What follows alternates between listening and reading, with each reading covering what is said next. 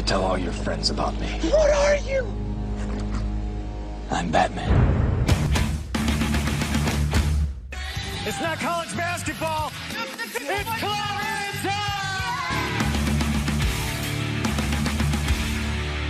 Let's get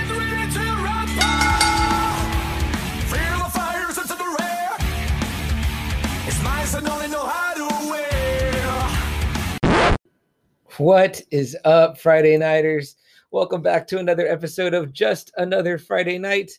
Uh, I am CM Chuck. This is Double A. we like to call him Adam Antim Adam sometimes. Um, and once again, guys, it is an early uh episode. It is Wednesday. It is not just another Friday night. It's actually just another Wednesday night. Uh, but this time it is my fault. Uh, I will be out of town uh, tomorrow and Friday. So uh, we didn't want to cheat y'all out of an episode. So we're bringing you an episode early.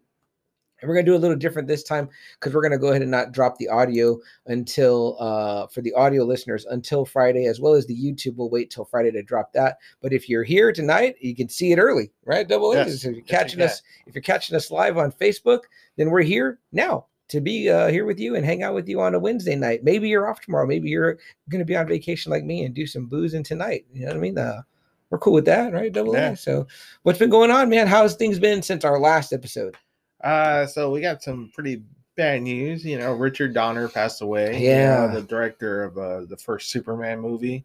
Uh, Lethal Weapon. Yeah, Lethal Weapon. Goonies. Goonies. Uh, I mean, man, the, the man has has a big list. He's like a another director that we really don't talk about that we probably should be talking about more. That had he had a lot of things under his belt, either as a producer or but as a director too. So. Mhm.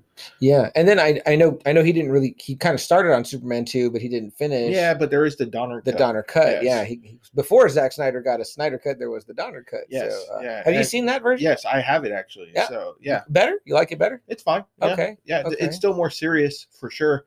They kind of take out some of the the quirkiness of Okay. the, the other version. Cool. You know, some of the little things. So yeah, it's a it's a little bit more serious. Yeah. I've yet to see it, but um, very cool. So I I, Yeah, I would definitely check it out. But yeah, super sad about his yeah, passing. man. Um, you know, I mean, he was he was up there in age, but still, it just it sucks when you hear someone like that just pass away. And, you know, there was millions of tributes to Mhm. him, millions of them. So, uh, you know, especially that out- sucks. yeah, big time. And you know, especially with a lot of these movies like the Goonies, it's just like every yeah, so often you just that movie pops up somewhere and there's like so much like fan love for that one. or what do people say that it's like you know stranger things reminds them of the goonies Yeah, you know what i mean yeah. or uh, you know just things like that i mean Yeah. like uh, you know lethal weapon obviously yeah, iconic the, and, yeah, the the buddy movie, the cop buddy Mhm. movie, you know. and the first superman i mean it's like the one that set it all off you know what i mean christopher reeve amazing casting i mean those uh that iconic music Yeah. you know what i mean so that that's uh that's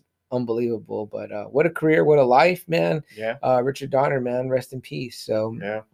uh, we got jason ruiz in the house jason from Hey, hondo up, Jason? He says, "What's up? What's up, bro? What's up, man? Uh, thanks for joining us early in the week. I, I tried to get out as much notice as I could that we were going to be on early this week, but um, I didn't really have. Uh, uh, I didn't do a great job of, of letting everyone know we were going to be on this early in the week. But here we are. It's early in the week, but we're here, and uh, you know we're happy to be here with you guys on, on a Wednesday night, or whatever. But what are you guys getting up to? Um, Uh, did anybody catch the finals yesterday? Game one Oh. of the finals. I saw your brother was talking about it in our group chat. I didn't watch it. I'm, I'm pulling for the Bucks. Uh, Phoenix won game one. So Mhm. and uh, I say pretty handily. Uh, one eighteen to one hundred three. Okay. So yeah. You see that ten trend continuing, or Man, I don't know. I I thought Milwaukee I heard CP3 had a big game, but but when you play like that in the one game, you might not. It's hard to repeat that yeah, performance. you know what I mean? So uh, I don't think that Giannis is any slouch. So I mean, uh. He- I mean, he we'll was see. MVP. So but cool to see kind of two new teams. You know what I Oh, mean? yeah, so for sure, when is for game two? sure. Double A uh, it's probably either going to be tomorrow. tomorrow, probably. Okay. They always like to do it like one game, one, One you game, know, one game. rest, one game, one, yeah. Yeah. All right. Because I think they're right. trying to get back to maybe their re- regular schedule. It one, one, like one, that. one, right? That's how. Well, well, uh, I mean, like the NBA schedule, like the Oh. regular NBA. Oh, schedule. right, right, It right. seems like Yeah. that's what they're trying to go back to. yeah. It feels like it was a long time ago. That Yeah, because you know the season always starts around October. Mhm. Like, oh, it's always around Halloween that the season That's always right. starts. Yeah, so, that's yeah. right. Okay. Yeah. Okay, cool. Well, that'll be interesting. Guys, let us know if you're watching the NBA finals. Let says, Hello, my handsome cousins. Uh, hello, our beautiful cousin Let. Uh, we appreciate you joining us here on a Wednesday night. Does it make it feel like Friday, guys? Go ahead and have treat yourself to some wine or a beer or whatever your beverage of choice is, uh, because you're here with us, and when you hang out with us, we like you to uh, enjoy a beverage. Um, what else? Double A. Uh, today we're we're we're doing our best Loki impressions by coming out on the same day as a new episode of Loki. Uh, did you watch already? Yes, I did. Oh man, I liked it. that show It is was a good just episode. Fucking phenomenal. I cannot wait to talk about Yeah. it with this guy and all of you. yeah. Uh, guys, it's worth the price of admission to Disney Plus. So uh, go watch Loki, is all I can tell you, man. Tom Hiddleston is killing the game. Uh, not to mention Owen Wilson is killing the game. Yeah, It's it's fantastic in that. Richard E. so. Grant, I'd say was MVP of this episode. Very cool, big time, big time. Uh, you know, it doesn't take much for me to get teary eyed, but uh, there I was, right? So, uh, uh, and then two more days, man. We got Black Widow. yeah, you're gonna go first night, what's your plan for I Black would Widow? like to see it at the movies, but we'll see how it plays out. Okay. If I can't be able to go, I will get it on Disney Plus. I will So be. I'm gonna watch either way. Okay. At the theater, if I can't make it, I'm gonna. You think we'll do that at an episode? Let's see how we feel after watching it. Okay, let's see how we feel after. We might have to beat out the now watch this guys because they might try to beat us to the punch on the Black Widow. I don't so. know. I don't know. Maybe what movie were they supposed to watch? Oh, Quiet Place. Quiet, uh, yeah, Quiet Place, Quiet Place too. Yeah, I think Lucky still might not have seen it yet. So, uh, Aaron B says sweet shirts. Thank Hey, you very much, Aaron. Aaron, uh, speaking of, Glad you're here. Uh, our buddy Gabe Flores, if you remember our episode Yeah. pressing the issue, he uh he fixed mine. oh man, he how said- nice? He said this one was a little hard because it was beat up, you know, which is fine. But he said this one came out super awesome, super clean. He was able. To, I'm not. I haven't even touched them because I haven't opened them. I'm not gonna open them. until you send them uh, off, right? Yeah, because he cleaned off. Remember in our episode, he cleaned off all the fingerprints and Mhm. all the oil. So Mhm. Let me take a uh, look at that. one. pictures uh that Oh, I've seen. It looks clean. yeah, the picture that I've seen, there's like a big 133 on the back of this. Mm-hmm. It's all white. He was able to take that marker off completely without damaging the comic. Man, Uh, so Aaron, I was gonna say, you know, I, I know you always like to kind of, you know, flip stuff around. So I mean, uh, old comic books, you know, if you ever want old comic books and they look pretty beat up, I would say hit up Gabe Flores uh because he can do wonders with even like these books. These are from the 60s like 64 65 and he made them look pretty damn clean. So yeah, gabe i thank you so much uh for everything you did. Uh these came out great and i'm going to be sending sending these to cgc so i can finally stop having these out have them pressed sealed up and that's it. And then i can probably sell these give them another few years probably a thousand each for each yeah. Gabe, if you hear this episode even after the fact, Gabe, give us your estimate on the grade. Did he give you an estimate? no what grade no no no no We should we should do a we should write down our own number uh here. To, so I'm gonna go with I'm gonna go with a I'm gonna go with you're gonna get a six five on the which one was the rougher Oh, one? 40, uh, 48. 48. I'm gonna go with six five on 48, and I'm gonna go with I'm gonna give you a nice eight on Ooh, 49. I don't know. I don't know. I know that's my th- those are my numbers. Those are my numbers. Put put your numbers in as you think Uh, about it. Uh, yeah, Aaron B. That is a great idea. If you get an No, opportunity, Aaron. Man, um, even if you get some of these older issues, some of these, you, you know, they're they're spiking up to maybe even like fifty bucks. Mhm. And if you send it to Gabe, you know, he cleans it up for you. You can send it to CGC, and man, he that can go up from like sixty to maybe 150, 100, and uh, maybe even two hundred for certain issues that are that you can probably pick up for like fifty bucks. Like I said, just like fifty it- bucks, and and that's a really good uh business you kind of get into. You know, you kind of drop some money, but then you make money. So I mean, it's and the good thing, Aaron, is that you know guys that kind of know what they're what to look for, and you have so many places to look. and Aaron, markets. it's not just nerds that are buying this, like comic book nerds. There are actually high investment people that are looking at these comics now, and yeah, they're like they're snatching these up because Yeah. they're you know a lot of these comics they're only going to keep on going up and up. Yeah. you know a lot of these aren't going to go down anymore. Yeah. You don't even have to really be that into it to know that you want to make money off it. I mean, you know, you asked me recently what I would like Yeah. to sell. I would definitely love to be more of this, but half price books. Uh, you know, yard sales. Yep. Of course, there's the comic book shops, but you know, even um, Even eBay, just flea markets, eBay. eBay. you Oh yeah, man, you could definitely get some wins, whatever. You know, normally we're looking for things for our own collection. But I don't even have that thought really. Of course, those are going to be double A's. He's going to keep until he's Well, dead, like, probably. Say for instance, uh, you see that one CM right there, Black Adam, the Alex Ross cover. yeah. uh-huh. Okay, I I got that for like about three bucks. It's going on that Key Collector app. It's going for about like over 170 now. Oh wow, And nice. that's nuts. I, I never would have thought that yeah. would have even blew blown up. So Yeah, and it's crazy, man, because it's like uh, Mario Delgado was teaching us, Aaron, that you got to kind of follow trends and and see, like, you know, hey, there's a movie of this coming out uh, next week. I got some really beautiful stuff today delivered. Uh, Chris Rizzo, thank you so much for coming out today, man, and making that delivery for me. Um, wonderful stuff you had in your uh, buy it now auction on Invincible Comics and more. Uh, Aaron, I'll invite you to that uh, auction site. Really yeah, great guys be in a there. good spot. Yeah. you say you've been able to pick up. Oh yeah, some some, really great stuff. Some of the stuff I don't know what it is, but it's beautiful covers. These guys are really man, nice so, guys. You know, you can maybe pick up a decent comic and make some pretty good cash up from it. So Yeah, and they give you a description there. They'll give you a little description, but I mean, let's just say you go into one of these auctions, and I'll again, I'll invite you to the group. Uh, you say I'm going to just spend fifty bucks on this Yeah. or whatever. You buy, you know, five, ten books, and then you decide, you know, you get impressed by Gabe, and then you maybe want to get them graded or whatever. You're gonna ha- right once it's in the slab and it's graded. I mean, it already goes up. it right goes away, up a know, lot. so yeah, you, you did that. just like there, so. anything now that's being graded, it just goes up. Who else we got in the comments? Double A. Rich is in the house. He said, "What's up?" Joe's in the house. Said, "What's up?" So we got we got our our regular crew, our Friday night crew coming in. the Friday night crew is in is in effect. Uh, do, so yeah, we said, "What's up, Joe? What's up, Rich? Appreciate you guys being here." All right, guys. Uh, also, I want to show you something really quickly.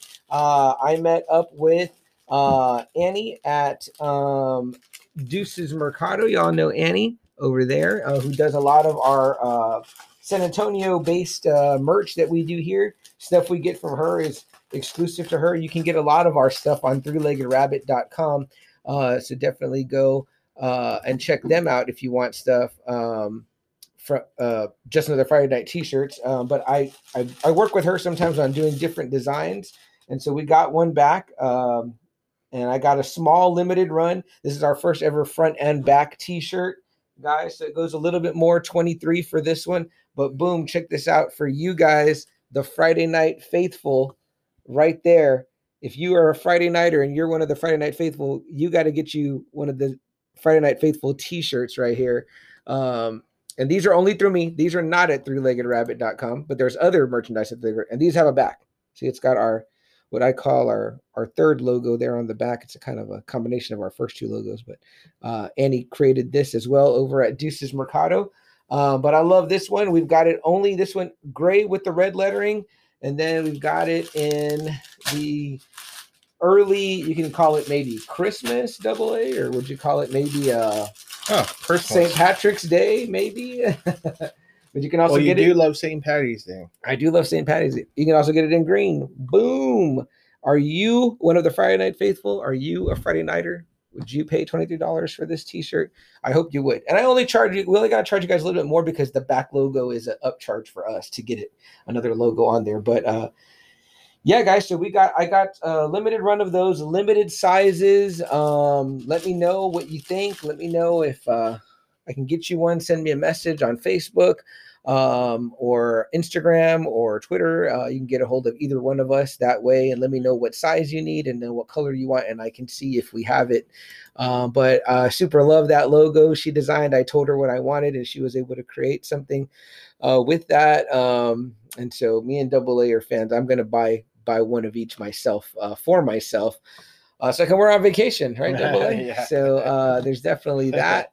Uh, let's see. Um, what else we have in Joe common? says the man in the hat is it Fred Durst? Is it Fred Terrace? Yeah, the man that would be the man in the red hat, uh, Joe. So Joe says nice. I need one. definitely Uh, let me Jason know. says, "Have y'all seen Mario? I miss him. I Oh. have seen Mario, and he's doing great. He's doing well. He's still selling comics. Like crazy. Yeah. So he's busy. He's super busy. We reached out to him by email. We needed some stuff, uh, Jason, and then uh, we, we went and uh, had the opportunity to meet up with him to get that stuff and had a great conversation. He's doing well. Yeah, He's, actually growing great. his hair out a little bit. So like I say, he's still busy as ever. Like if he hasn't Yeah. even stopped, uh, you know, running a, a shop, he, he's busy. yeah, He's and you can always uh, reach him by by email. Um, give it, shoot him an email, and and maybe on you- Facebook. Um, he says he'll he's you know he'll answer you faster on Facebook. So Yeah. So if you're friends with him on Facebook, shoot him a message, tell him hello, ask him how he's doing. He might even tell you to give him a call or something like that. But you can also always email him. But uh, yeah, he's doing his he's doing his thing, man. he's he's got rocking. he's He's, got- rolling. He's busy. So he's got slab books go books going out to get slabbed and slab books coming back in. I mean, I think he's he says that they're a little bit behind schedule, but he's got enough out there that they're Yeah. he's got waves coming in probably. he So will. lots Yeah. of great uh high quality slab books from uh, Yeah. Mario Delgado. So uh who else we got here? Kara says, Hi, Kara. Kara says, Get more sizes. Okay, awesome. And Aaron says, I'll get one. Aaron, uh, greatly appreciate that, man. Uh, also, too, I would like to thank uh, Marquise, John, uh, uh, sorry, Marquise and Roxanne uh, Holt uh, for their purchase, purchases of a, of a shirt recently. That's really awesome. Uh, you guys might have saw I had some shirts I shipped out this weekend. There were our, our previous uh, design um, that went out to Del Rio, Texas. So I'm waiting to get pics back on those. So we've got shirts going to Del Rio. So guys, I know for a fact now we have uh, we don't have any shirts in South Carolina, but we got a bottle opener and stickers in South Carolina. We've got shirts in Ohio. We've Hawaii. got shirts that have gone to Hawaii. Yeah. Uh, shirts that are in uh, as as far as Texas goes. We've got them in uh, El Paso. Uh, we've got them in uh, Del Rio now. We've got them in uh, um, few other places. So you guys let us know what we can do regarding getting shirts out to you uh, and supporting you guys. And obviously, we want to try to keep getting new different logos and designs that uh, we think that you guys might might like and think look cool, whatever. I, I hate it because we order shirts and it comes out of our pocket, and then I like what we bought and I want to buy it myself. so uh, yeah, so that's uh, that's that. Um, um, double A. What else though? Do you yeah, think? real quick uh, for our wrestling fans, today is the 25th anniversary of the formation of the NWO. oh on man, this day nice in 1996, Hulk Hogan shocked the world and turned his back, man, on the vitamins, on the prayers. Uh, man, he, you know, Is with that, the leg moment, yes, Randy Savage? that moment where it looked like he was about to clear house, and then he leg dropped some Macho Man, or like everyone went ape shit, everyone booed him. Who was Every- calling that match? You remember double A? It was Bobby Heenan, and Tony Schiavone, and Dusty Rhodes. and and- yours. It must have been uh who who was it? One of them says he's like, maybe he's the It- it's third Bobby man. Heenan. and yeah, I'm like, kind of, why, why are you Bobby Heenan was like, it? yeah, what what side is he on? Yeah, kind of. I mean, who knows? But I mean, that was a big shock. I mean, it was Definitely. just like, wow, you know. And then you know the post interview, Oh you yeah, know, people are just throwing garbage in the ring, and stick it, brother. yeah, I mean, he he was just frustrated with the fans. He was starting to get booed down there in the south, and yeah, man, yeah, just, man, uh, for sure, for sure. That And then a- it wasn't that long. I think uh, maybe a week or that Monday after he came out in all black. the man. black, yeah, man. It was like the the send off of the yellow and red for a while. You know what I mean? and then So- the belt is you know got spray painted NWO. I mean, man, Damn. it started off uh the Monday Night Wars, man. That pretty much yeah. blew it up. and they were kicking ass. and then Hulk Hogan, man, at that time, shit, still saving wrestling, man, still making wrestling popular. You know, Yep. before Stone Cold kind of took the reins and took it to another level. But man, Hogan made it cool again yeah, to like wrestling. Can you, can you remember talking to school and? Oh man, did you see what happened with you know on Monday? Oh, yeah. Did you see what happened what the NWO did? dude, I remember them whipping Goldberg, spray painting his back. Like I was like, holy Well, just the, shit. the destruction they're causing. remember Rey Mysterio when they threw Mhm. him against the that truck, and yeah, man, the the beat downs they would just give people. I Well, mean, the biggest thing for me, double A, is I was always a WWE guy through and mm-hmm. through. Like I never even bothered. I knew of Sting, yeah, and probably that was it. Maybe Luger- like Lex Luger, Flair, you yeah, know? Flair, and I and I remember thinking like those guys were cool, but I didn't know any of those other guys. I never even bothered to flip to that channel. But man, once all that started happening, it was like you Oh couldn't. man, You had to look because everybody was talking about it. You know, yeah? Like, you everybody know, was. if It you was- were a wrestling everybody kid, was for oh, life. yeah. and I was gonna say if there was a shirt after the Austin 316 shirt, it Uh, was definitely that NWO No, I think it was that one was first Really? before Austin really blew up in Yeah. '97. ah. You know, so Interesting. man, the NWO shirts they were a hot fucking thing. That's the one? I'm missing on my retro shirt Yeah. list. The NWO. Uh, Golly,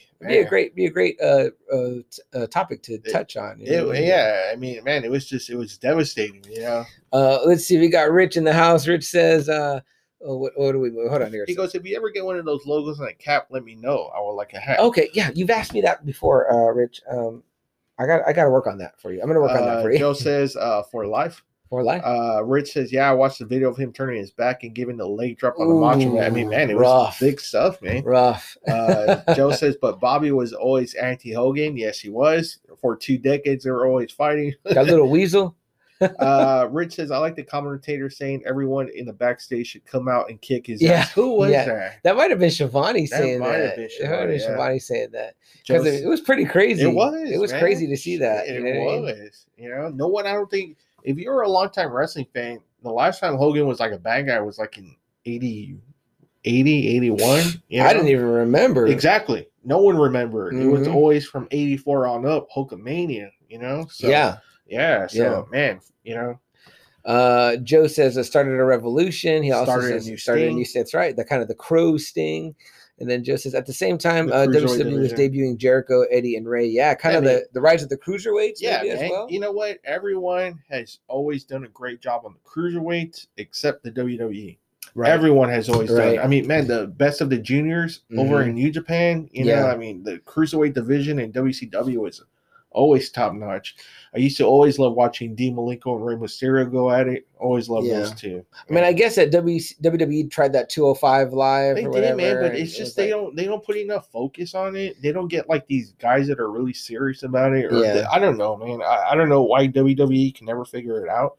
I mean, you I could really don't say. know. I wonder if NXT is. It's almost like that because a lot of those guys are kind of that size. I feel like. I know what mean, most of them are they now. just happen to be now. Yeah. Now, yeah. But um, yeah, it's, it's hard to say. Hard to say. Uh, Um, Rich says watching WCW, those shows were intense when NWO fans would throw stuff. Oh, yeah. ring. man. should they throw The, stuff the at South, them? remember? It was Mhm. just always dirty in the South. I remember you know? seeing uh uh Scott Hall like you know batting stuff Yeah. away. He Yeah. would be like because it would be coming right. They throw a beer right at his damn it face. got so bad that I didn't see this uh, when it was happening, but apparently it happened like I don't know, maybe off camera. I Mhm. think some fan was so pissed off that Hogan turned that one of them tried coming in the ring, oh wow. and he said Scott Hall gave that dude a major beatdown. you know, even before he even like like right when the fan was like kind of sliding in, you know, that's a weak moment right there. Oh, man, yeah. Hall just got it. I mean, man, Yeah. this- you're talking about a six foot seven, two hundred and sixty pound man. Not not only You that, but you know, I don't, I don't know this, but people like to accuse those guys of being on juice or whatever, and I'm like, these guys are in there not really hurting each other, trying not to do that. Can you imagine the minute they have a chance to actually fuck somebody up, they're like, oh man, I've been waiting to just wail on Yes. somebody. You know what I mean? Yeah.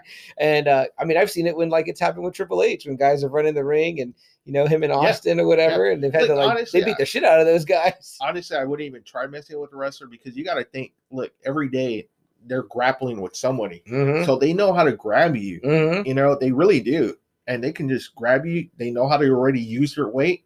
And Oh, yeah. just flip you over. I mean, Yeah. these guys are already ready to Oh, go. yeah. You know, Yeah.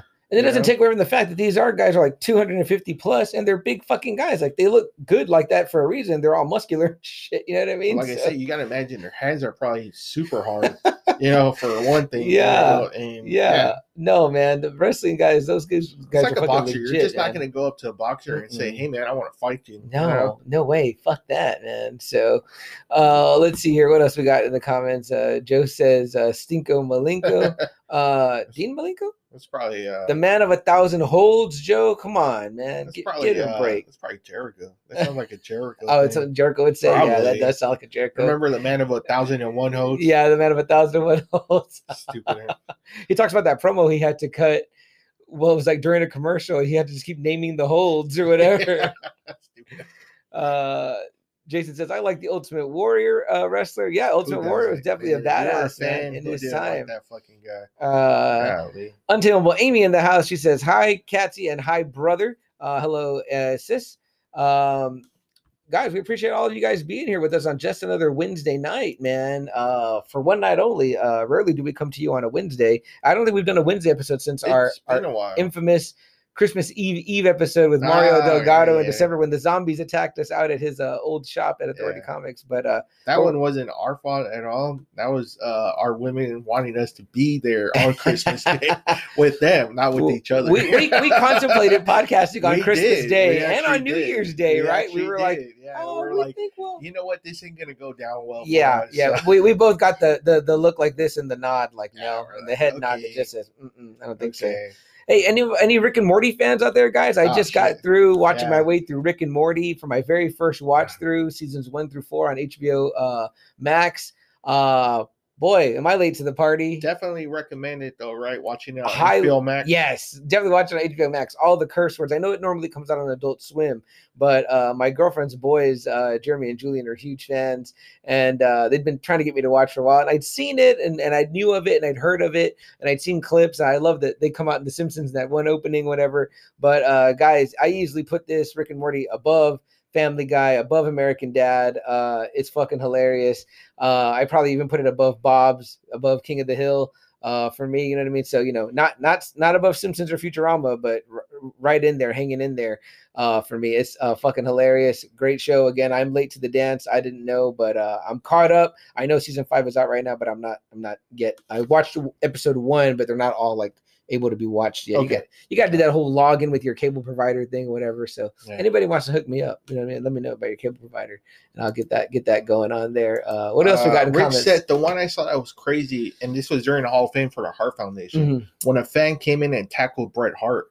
This Oh, was, this was like oh. a few oh. years ago. Yeah, that was during a Hall and of the Fame, wrestlers right? heard him, and the wrestlers jumped that dude, and Ronda Rousey's husband even got involved. Yeah, man. I mean, you're shit. touching fucking royalty there, and Yeah, you know, to even have the balls to even try to tackle. I mean, Bret Hart's already been through enough I know with the that stroke guy of all everything, guys. You know, I know it was like he was probably like thinking, like, man, fucking Vince. I bet you he was probably thinking that, you know. so, Well, shit, double A, you had the distinction of being in the in the camel clutch from from Sergeant Yeah. Slaughter. I mean, like, did he kind of get you kind of rough, or was no, it? man, it was oh, gentle? shit. You know what I mean? Yeah. Like, you know, I mean, I've been there, you know, next to Jake and all that too, whatever. These guys are like big men, you know what I mean? Like Yeah, they're not Slaughter's fucking big. Yeah, Yeah. they're they're all like big guys, you know what I mean? It's Yeah. just like fuck that. I'm not trying to. You don't even know. I mean, this But guy you might know be what? For, waiting. for this guy to have balls though, with all the young wrestlers sitting around him, Yeah. knowing that they were going to jump in as soon as he tackled. Oh, him, yeah. golly, yeah, what a dumb fuck. I would have took him into the back and beat the shit out. Oh, of him for some more. sure. I would have some uh, wrestlers justice Mhm. there.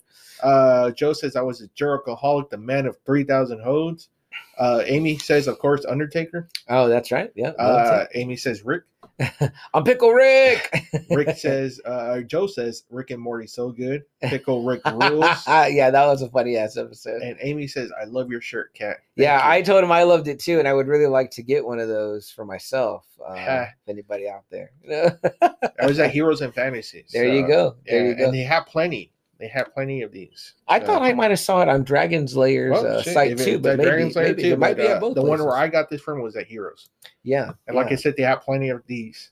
So And guys, another Facebook group, if you like comic books, uh, to go join. Again, just a reminder, go join Invincible Comics and more. I'll have them a tag next week um, on here so that we can um, give them a shout out. I'm also going to show some things I got from them. One of their two uh, great um, uh, moderators, uh, admins, page admins is uh, Chris. Uh, also, Alfred. Alfred does an auction every Friday where you can get uh, great deals on books. I did one of his auctions recently when we weren't on on a Friday, uh, and it was fun. It was neat to be on. Whatever. Alfred's Alfred's got a great. He has a podcast too. Uh, I got to get the name of it uh, down uh, specifically, but it's a great. Um, He's a great, got a great voice for podcasting, so and he's very, very personable. So being on an auction with Alfred is uh is pretty cool. And I'll show you guys what I got last week. I've still yet to show you guys what I got from Mario Delgado. I got to bring those two books into. yeah, you so- do because that, that was a badass uh, comic. yeah, yeah. So I've got some show and tell for y'all in the next in the next uh, episode, guys. Next week will be early again uh, on a Thursday night. Again, that one is my fault. I'm very sorry, but um, that will be the last one for for the rest of the month. So uh, join us next week on Thursday night night. Uh, again, one night early. Um, Anthony says, "Was that a drink of vodka, Chuck, or just water?" uh, just water, Anthony, for right now. Yeah, you know, tomorrow I go on vacation, so who knows what the fates may hold. Uh, I think Double A here would be happy if I Uh, maybe you had know, a I'm happy either way. So I appreciate it, man. I, I Uh, appreciate everyone that has supported me. Uh, Foxy Roxy made us some mocktails for the Fourth of July, so cool, cool. no alcohol cocktails. Uh, I was drinking some uh, um, non-alcoholic uh, beer. Budweiser makes a non-alcoholic only, beer. I only had one on July Fourth. Yeah. yeah, Yeah. So I only Yeah. had one. Um, Marquise drank one with me. He drank a non-alcoholic beer to try it, so uh, pretty cool. You know what I mean? Yeah, I was uh, watching the hot dog eating contest and making my own uh burgers and hot dogs. so- nice, nice. You see some fireworks. You get to see some, some fireworks everywhere in my area was just popping them like crazy. Awesome, awesome. Uh, real quick, Griff says I was just reading the news on Terry Funk. That's so sad to hear what he's going through. I know big prayers for Terry Funk. Oh, Hopefully he gets better. Him and Mr. Wonderful Paul Orndorff. They're sick right now, Yeah. just financial stuff? no, no, no, Oh, no, sick. sick. Uh, so I hope Mr. Wonderful and the Funkster Yeah, get better. So definitely, guys. Include those two guys in your prayers tonight um, for for those two uh, icons of wrestling for sure. Amy says, I know what fate awaits you, bro.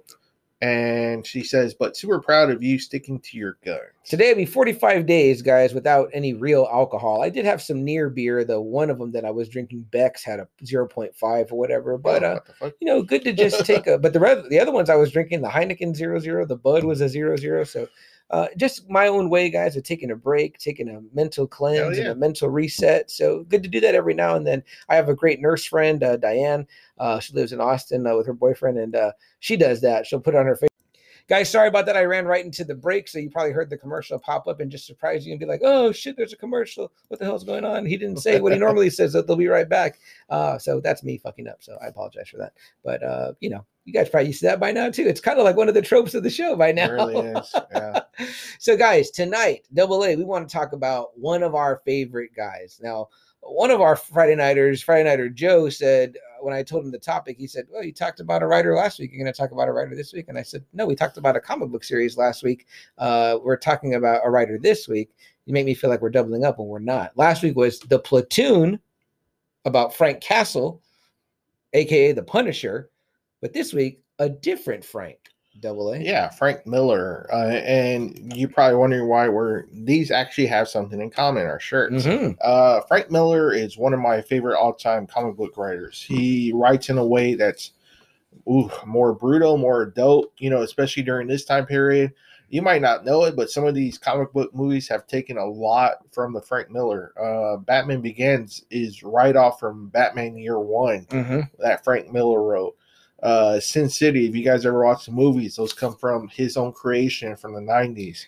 Uh, anything that you've seen Daredevil from, either the Netflix series or even the movie, that's taken straight from Frank Miller. Uh, he's even had a hand in Wolverine uh, with the his Wolverine's first solo story, which Mhm. got they tried to adapt it in the Wolverine Yeah. kind of. You know, all the hallmarks of Wolverine really became there in that four part series that he did the artwork on. You know, so he's he's here and there. You know, he's really touched a lot of movies from Marvel, DC. So Yeah, and we're I'm hard pressed to call him just a writer now that I understand that a lot of his body artist, and creator is art. He does Yeah. quite a bit of art too. and if you don't know, uh, one of the big movies in 2009 was 300. Mhm. You know about the the last stand of the Spartans, the 300 Spartans. It's pretty And that much movie is not a history movie. It's based on his. it's based on his his, version. version. Of that. You know, Yeah. so that movie they probably no one even knew came from Dark Horse from Frank Miller. and That was his too. yeah, and this one, guys, you can still get for uh, a good uh, maybe twenty bucks. I, I find it almost everywhere. A, a bookstore. or I mean, it's, it's that awesome. one It's is a hardcover. almost that one is almost shot for shot. Uh, Yeah. the movie. You know, Yeah, pretty much. Yeah, I mean, you know, but I mean, how many people loved that and didn't know that it was a based on a comic? But They probably know the historical story, the Hot Gates, but the movie's based on the you know, movie is based on the Frank Miller book that he adapted. You know, and clearly Zack Snyder's a fan, right? Because Yes. that movie, and then he, Zack Snyder that kind of really He- blew up Zack Snyder even Yeah, more. but he know? continues to borrow from him Watchmen, because uh, yeah, what uh, uh, Dark Knight Returns, you know, he used. I mean, uh, Batman vs Superman, he uses kind of the Dark Knight Returns. yeah, if you've Batman. seen, yeah, if you've seen issue two of the Dark Knight Returns, you'd be like, wow, that's Ben Affleck Batman. yeah, You know, the armored up Batman. Yeah, so I mean, this guy has, you know, whenever they make a movie about a certain character, always digging through the Frank Miller stuff. So Yeah, guys. So he's definitely one of the, uh, I would say, top writers, writer slash artists. iconic slash creator. Yeah, you know, uh, definitely of the last. Well, you know, we we say the last twenty years, right? But it's probably now more. it's probably I mean, now forty years, probably Yeah, going. so I mean, guys, But who, you know, a three year run on Daredevil that completely reinvented Daredevil. Yeah. Daredevil is a Stan Lee creation, but it was going nowhere. Mhm. he takes grab a hold of Daredevil. He gives him some ninja backgrounds. He gives he makes Hell Kitchen where you can actually feel Hell's Kitchen. Oh yeah, You know, you can smell Hell's Kitchen. He redoes Bullseye to make him a really top villain. He Mhm. grabs the Kingpin from Spider Man, puts him in Daredevil, Mhm. makes Kingpin one of the most fearsome villains you can ever imagine. He creates Elektra. Everyone gaga over Elektra. You know, three year run, he makes Daredevil one of the lowest selling properties into one of the hottest properties in Marvel. He goes to DC. He does Batman: The Dark Knight Returns, one of the most influential comics ever. You know, it's pretty much set as the last Batman story. Mhm. Uh, the first time Batman and Superman had ever fought was Mm. because of Frank Miller. Yeah. You know, and then he does year one, Batman year one, you know, the origins of Batman, the origins of Jim Gordon. Uh, if you read those issues, you know, it's Batman Begins, you know, just without Ra's al Ghul, you Yeah. know, but it's pretty much that story. You know, he tackles Wolverine, you know, one of the most iconic covers, you know, he helps Chris Claremont flesh out the Wolverine character that we know. Right. I'm you sure know. that the art in that book, if the coverage or any it's indication, sweet. is it's beautiful. you know the the the classic hair that Wolverine we know him to have, the cigar smoking. I mean, your artist takes these things and puts them into the into the image that you're viewing.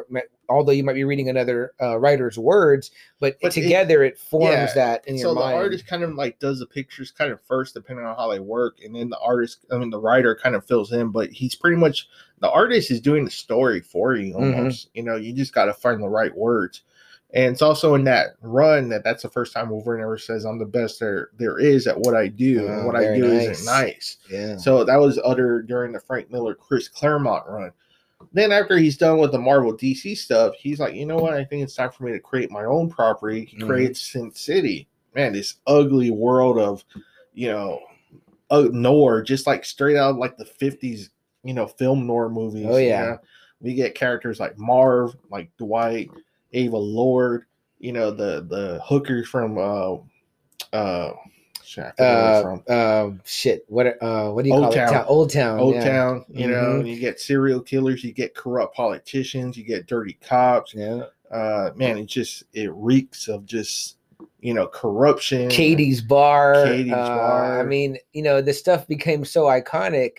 Uh, the image is in the imagery, and then you know you move on to uh, you know obviously so popular that it became you know Robert Rodriguez. You know what I mean? Uh, decides, hey man, this would be a badass movie. Yeah, and then that first one it was a big hit. You know, it had Mhm. Bruce Willis in it. It had um, uh, Clive Owen Clive when he was super yeah, hot. You know, yeah. Mickey Rourke. It was kind of a comeback for Mickey Rourke. Mhm. Josh Just- Hartnett Josh Hartnett, Jessica Uh, Alba was in the movie. Is uh, is Rutger Hauer in that one? Rutger Rutger Hauer, Hauer's Rosario one. Yeah, Dawson Rosario was Dawson. in it. You know, A who's who on the cast? and, Benicio uh, del Toro, mhm, know, Benicio, uh, Brittany Murphy before she Murphy passed. before she passed. Yeah, and I think he said Robert Rodriguez said that he has Frank Miller help him direct a few scenes. did. Yeah, Tarantino directs a few scenes yes, too. Yeah, So that's kind of pretty neat. Um, you know, in its own and that one I feel like is very kind of panel for panel too. Like he really used the the the yeah. material as his storyboards. Goodbye, Uh huh. you know? Yeah. yeah, Yeah. So uh, very, very cool stuff. Uh, Frank Miller, obviously extremely creative and, and talented. Um, Yeah, and, he said he always liked that Japanese kind of like art, kind of, but he said that the it was always flat, Mhm. and with the American, it was always like too much art. right, You know, right. like it was weird. So he tried pretty much bringing it together. And I'd say he does a good job of that because there, you know, there's some like sometimes Frank Miller will draw a girl topless, whatever, but her nipples are square. You know what I mean? He does like a lot of hard lines and hard edges, but it kind of fits with what he's the story he's spinning and Yeah, by you no means he's like probably not one of the better artists, you know. But the Wolverine comic book he looks sweet. The Daredevil stuff Yeah. looks sweet. those covers are amazing. Yeah, I think with Sin City, I think he just tried to make it look kind of like more Japanese too, right. Yeah. You know, but the writing is great too. You know, he doesn't waste like he doesn't fill up the book with like so much dialogue, you know? unnecessary Yeah. words. Right. It's it's always kind of like to the point. Like the Daredevil stuff was just awesome. That's a great three year run that he did on Daredevil. He Yeah. really made Daredevil into the character that he is today. and that is kind of the consummate iconic daredevil story when It you're going to do yeah. daredevil you start with that story that's what they did with the ben affleck movie and that is exactly what they did with the uh with the with the daredevil show Yeah. as well you know you have to have those characters you know wilson fisk you know what i mean and, and well they never introduced bullseye that i know of i didn't get through season three yet of daredevil on Netflix. No, they. I don't think they ever did. I don't think they ever did. but Elektra did come in season She did two, come out, and uh, was was pretty badass. I mean, like, and of course, she's like synonymous with him now, Mhm. just the same way that I would say the Kingpin and um, Oh, Bullseye sure, are. You know for what I mean? sure. It's like you know those people are synonymous with Daredevil. And you know what's so good about him too is like not even like the characters, but even like Hell's Kitchen became like a like a place. Right. Like it became something like, oh, you're going to Hell's Kitchen, you're going to Daredevil's territory. yeah, You know, it was kind of like that part in New York that nobody touched. You know, it was like Spider Man Fantastic Four got to clean New York, but oh yeah, Daredevil has to stay behind and kind of clean up, keep the mess clean. You know, in Hell's Kitchen, that that corner that nobody even wants to go touch anymore. You know, yeah. that even Spider Man kind of steers clear from some. I would say the only know? one maybe hanging around there would be uh, the, would be the Punisher. You know, Frank Castle, which is interesting because they have such you know a- good segue episode for us from our previous episode to this one. They have such a good and and uh different dynamic when those two characters encounter each other because you have one that you know it's very Batman-esque in a ways. Maybe that's where Frank Miller's drawn to these I- characters I think so. Yeah. you yeah. know uh, obviously you know matt murdock the attorney believes in justice obviously a, a blind guy you know what i mean? So justice being blind but um you know he just uh you know he doesn't he's not going to kill he wants the system to work whereas you know the punisher is the complete opposite of that and the the total you know i'm judge jury and executioner like we said last week. So then you've got you know a guy like daredevil that's like well i'm going to beat you up and wear a mask and do things vigilante justice but i'm also want to see you tried and and convicted. It's kind of like what? You know what, are you, what are you doing there matt? You're kind of all over the place but but yeah i mean uh It's just the thing is that Kingpin has like during Frank Miller's run, he really kind of fleshes out the Kingpin himself too. mhm, Where the Kingpin, you find out that this man is the Kingpin of crime. right He has his his fingers everywhere, everywhere in the city. It runs by the Kingpin. Yeah. And that's what Daredevil is trying to really do in, in Frank Miller's run. He's trying to bring down the Kingpin, trying to get rid of that, you know, that corruption that's in there from, you know, lawyers to cops to politicians and everyone, you know, that the Kingpin owns. Mhm. You know, I mean, golly, it's a big win. You know, it's a big fight, you know, to go up against. You're going up against the crime lord. yeah You and know, you know, a lot of times, what do we say, right? We have people ask us sometimes, like, "Oh, who should I get into? What character did I get started with?"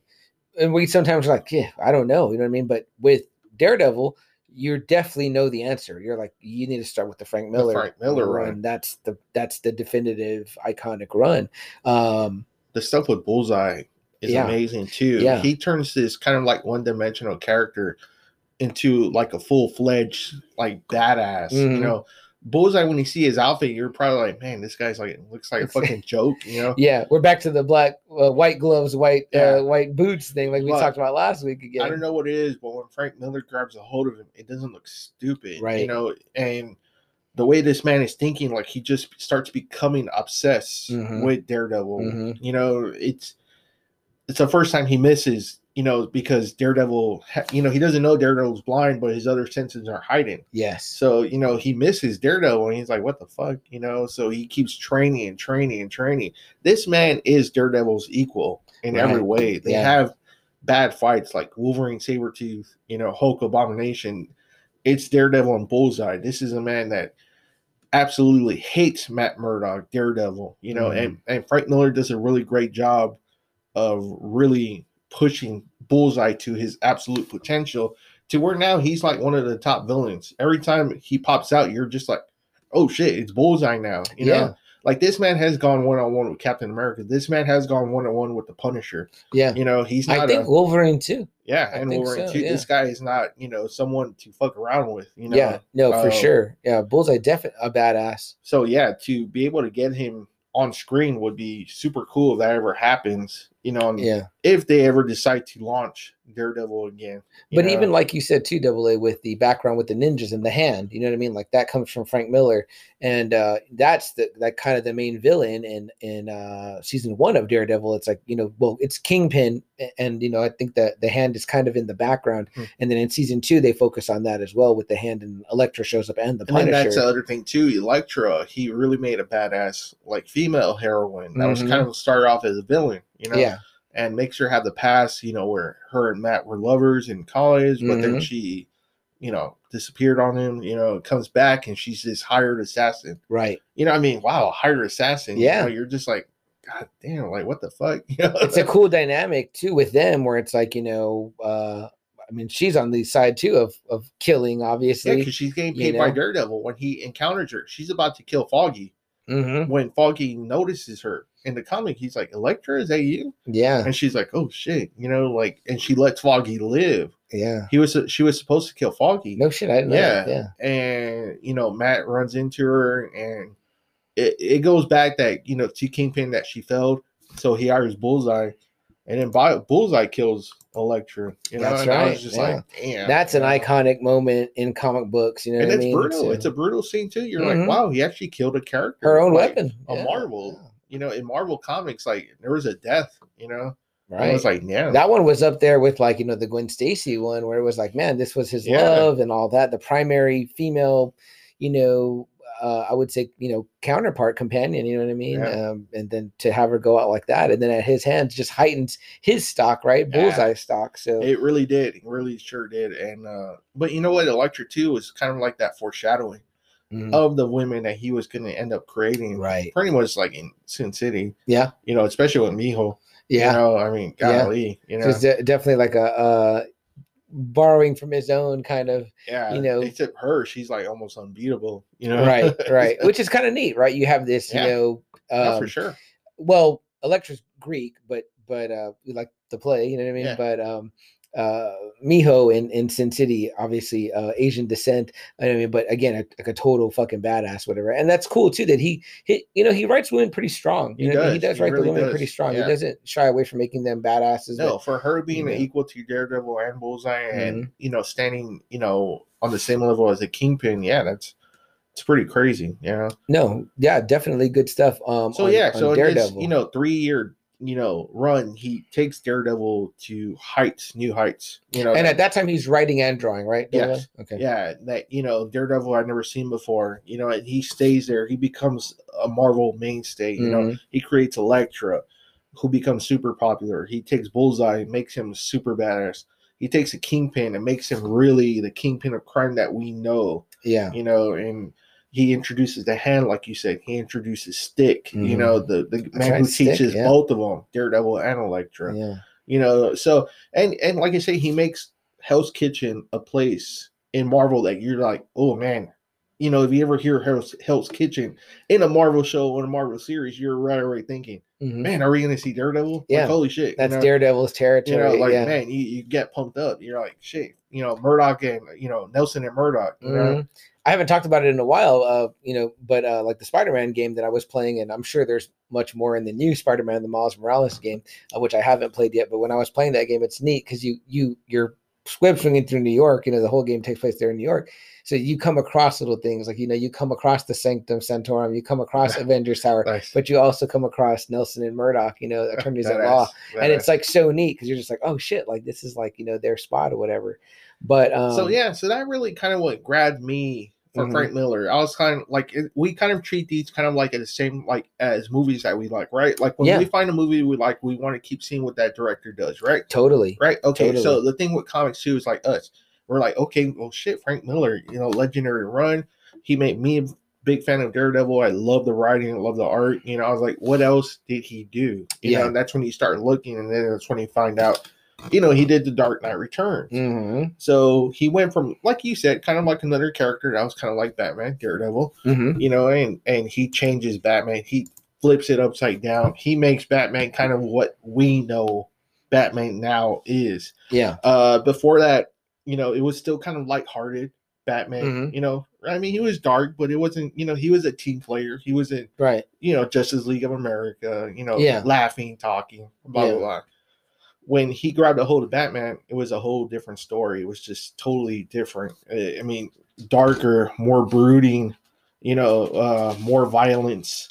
You know, it- it's just it's he made the he made Batman what he is today. Again, he's the first one to pretty much have him and Superman fight. That was the first time they had been best friends up to that point. Yeah. And then after his book came out, that's when they had that's when they start having that kind of like rift in the relationship, you know, because he's like the way he described it on the uh, doc I was watching, Superman's a big boy scout. hmm Batman is not.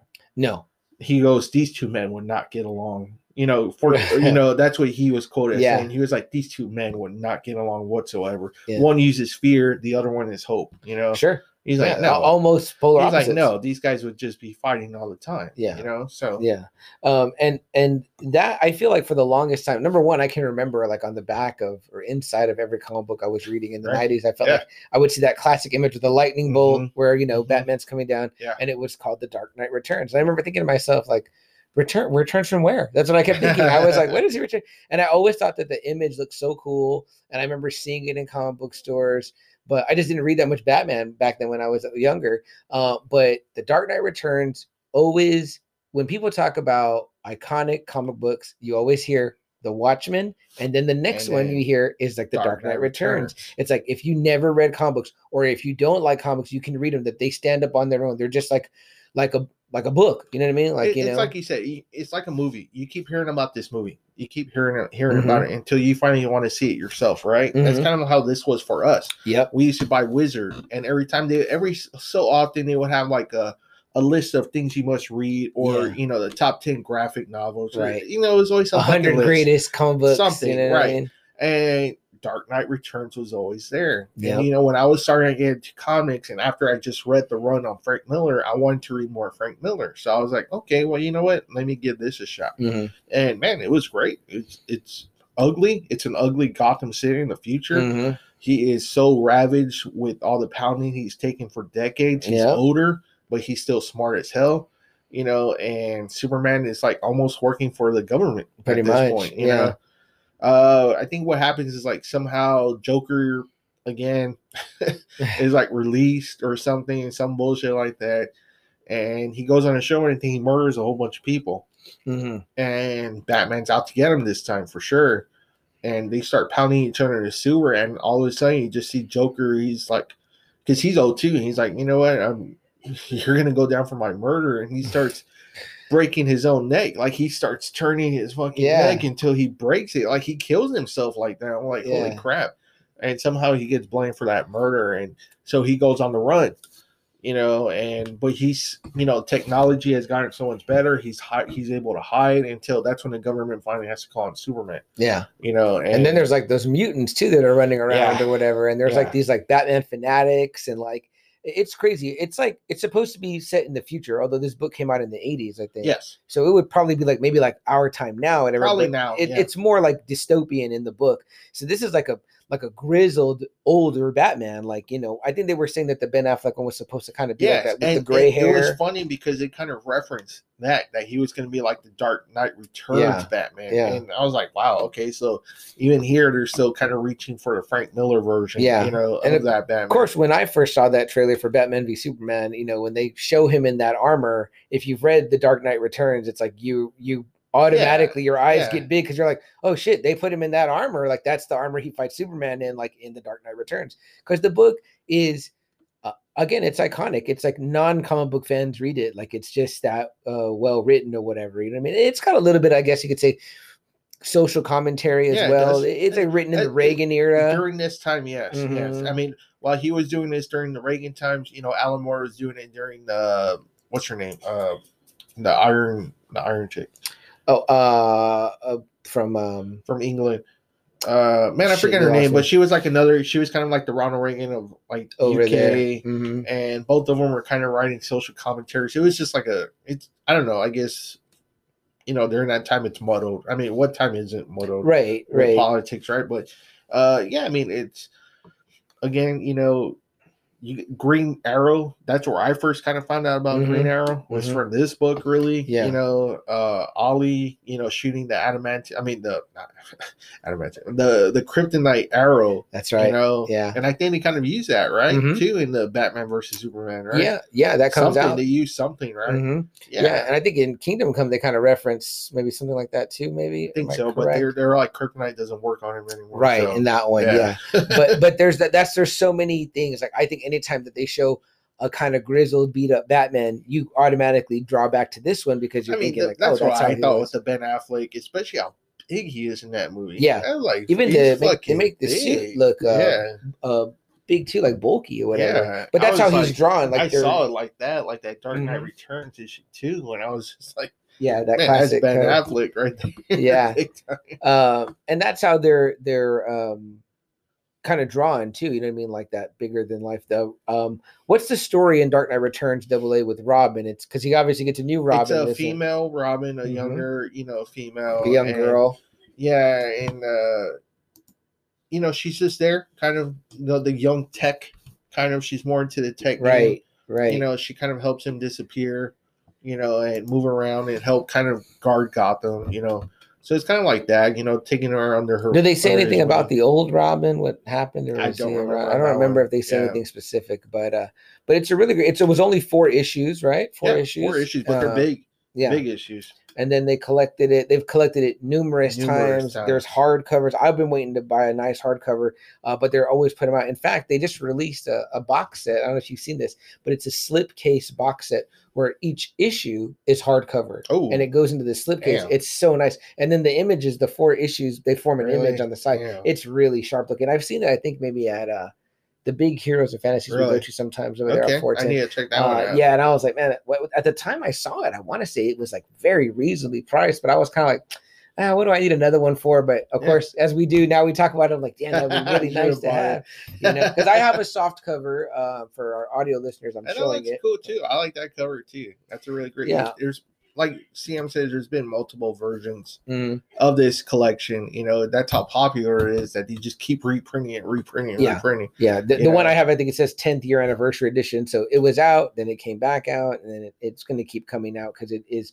Again, always constantly referred to. You know what? When we did three Jokers, they don't really make re- with the you know the Joker's not really No. the prominent No. um, uh, It- it's- character. yeah, it's kind of like the the oh the past Joker, the kind Yeah. of like the the '60s, kind of like Right, '70s Joker, right. and then more the '90s. Yeah. yeah, but the the iconic stories we reference and the three jokers um if you were to put one more story in there it would definitely be the dark knight returns yeah. again although the joker is necessarily the primary because it really there really isn't necessarily a villain i mean obviously him and superman have their thing but it's really more about kind of batman really like against time in a way you know It's what i mean against like time, eh, against even the government. You know, Mhm. kind of how the corruption has really Yeah. reached all the way to the top. I think him too. He's kind of grown more like you know uh, introverted, hardened. like bad. he's Real bad. yeah he's not uh, you know there's there's you know i wouldn't say a descent into madness or No, nothing like that but same. It's just like he keeps fighting and fighting. It's just like the corruption just keeps getting bigger and bigger. You Right. know, it's just it's almost like a never ending battle. yeah You know? well the classic you know batman's kind of war on crime is that never ending battle but uh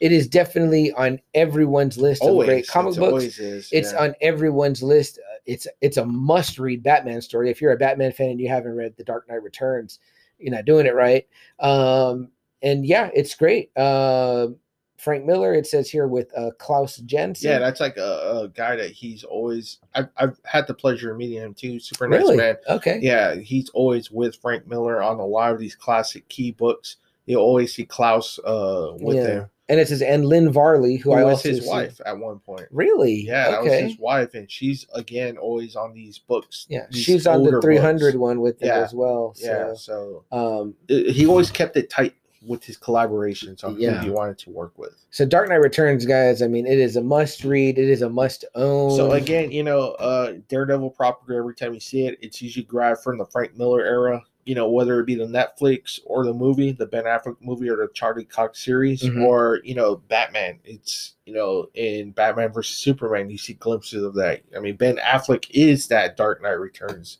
Yeah. uh, you know, version. Even with the short horns and like uh it's just modeled after that. I mean it's, it's So, I mean, it just tells you this the impact this man had throughout Yeah. the '80s. He had his fingers on it. Well, know, I mean, how often double A does a guy, a writer, have you know, uh, you do something that good, and then you know one property takes off for you, but then another, you know another what I one mean? like, It's you know, completely reinvent Daredevil, but then Mhm. you also completely reinvent Batman.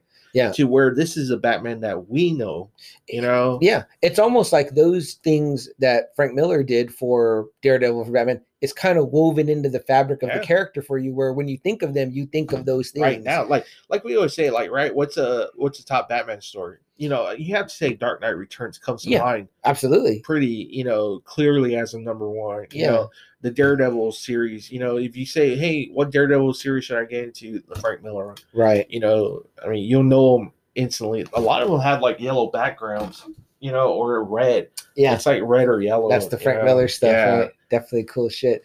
Uh, guys, we're fastly approaching um, what will be our second break because I fucked up the first one. So maybe I'll put the commercial in here. Once again, I'll do like I did last episode where I will make a space for me to put the commercial in. Guys, but what are your thoughts on Frank Miller? Do you know Frank Miller? Have you seen any of the movies that we're talking about, like Sin City? Obviously, you know, Batman v Superman. Those are not necessarily his From movies. past definitely- conversations, I would say they have, and Yeah. they probably didn't even know these were from Frank Miller, Right. know, mind. and that's where they draw on. But you know, I mean, uh, have you read the stuff that the material where the uh, the source material, like the Dark Knight Returns, 300, Sin City, uh, and that's just to name a few. I mean, uh, Batman, you know, year one.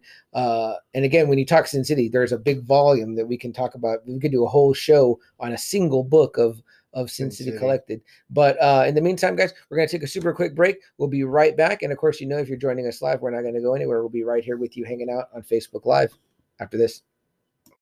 When you need mealtime inspiration, it's worth shopping Kroger, where you'll find over 30,000 mouthwatering choices that excite your inner foodie. And no matter what tasty choice you make, you'll enjoy our everyday low prices, plus extra ways to save, like digital coupons worth over $600 each week. You can also save up to $1 off per gallon at the pump with fuel points. More savings and more inspiring flavors make shopping Kroger worth it every time. Kroger, fresh for everyone. Fuel restrictions apply.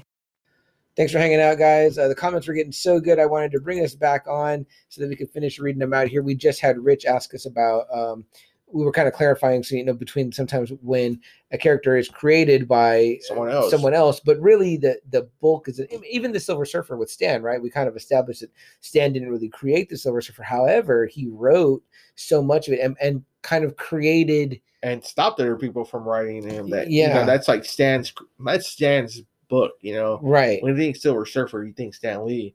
You know, Daredevil, when you think Daredevil, you think Frank Miller. You know, when you think X Men, you think Chris Claremont, you know, and so and so. Uh, you know, John Byrne, you think maybe Superman Mhm. in the late eighties. Yeah, you know, I, I think of Dan Jurgens too. Dan somewhat, Jurgens too. yeah. That's a good one too. Yeah. You know, but the people that Um, really put a lot in of the personality and kind of the the the iconic things you know of the Yeah. character. and I was gonna so- say one more Walter Simonson for Thor. You know Mm-hmm. that whole run with Thor, the the him turning into a frog and yeah. you know Yeah. stuff. You know that's Walter Simonson. But this last guy that did a run on it when it was like when Thor came back, when the city when Asgard was over Oklahoma, that guy did a good a good. I think that was uh, Dan Jurgens. did- but wasn't it? Yeah, okay. it was Dan Jurgens. Yeah, I mean that was a really good good run on that that uh, piece of Thor as well.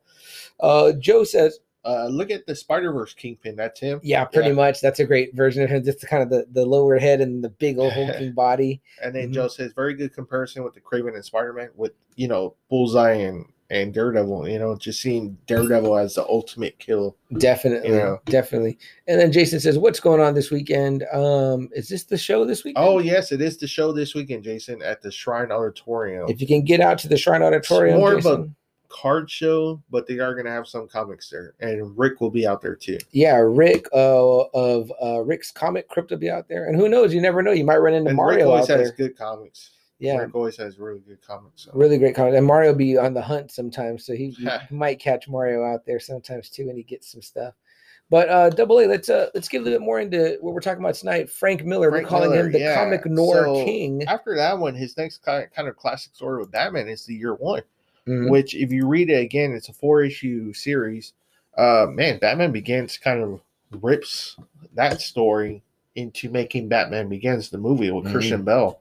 You know, so again, we get two different kind of Batman properties, but pretty much from the same source, Yeah, the Frank Miller stuff. and you're know. I mean you're talking about again a list of definitive Batman Yeah. stories. You probably put The I Dark mean, Knight Returns and Year One in there. Year one, the cover of the first issue is so iconic. You Mhm. know, it's it's Bruce as a kid, you know, with his two parents that were just been murdered, yeah, you know, side by side of him. That's like an iconic cover, an iconic moment, but also an iconic cover, you know, and it really establishes kind of the mob that was running Gotham too, you know. Uh is it Falcone? I, I believe so. And then- Carmine Falcone. and then uh you get Gordon.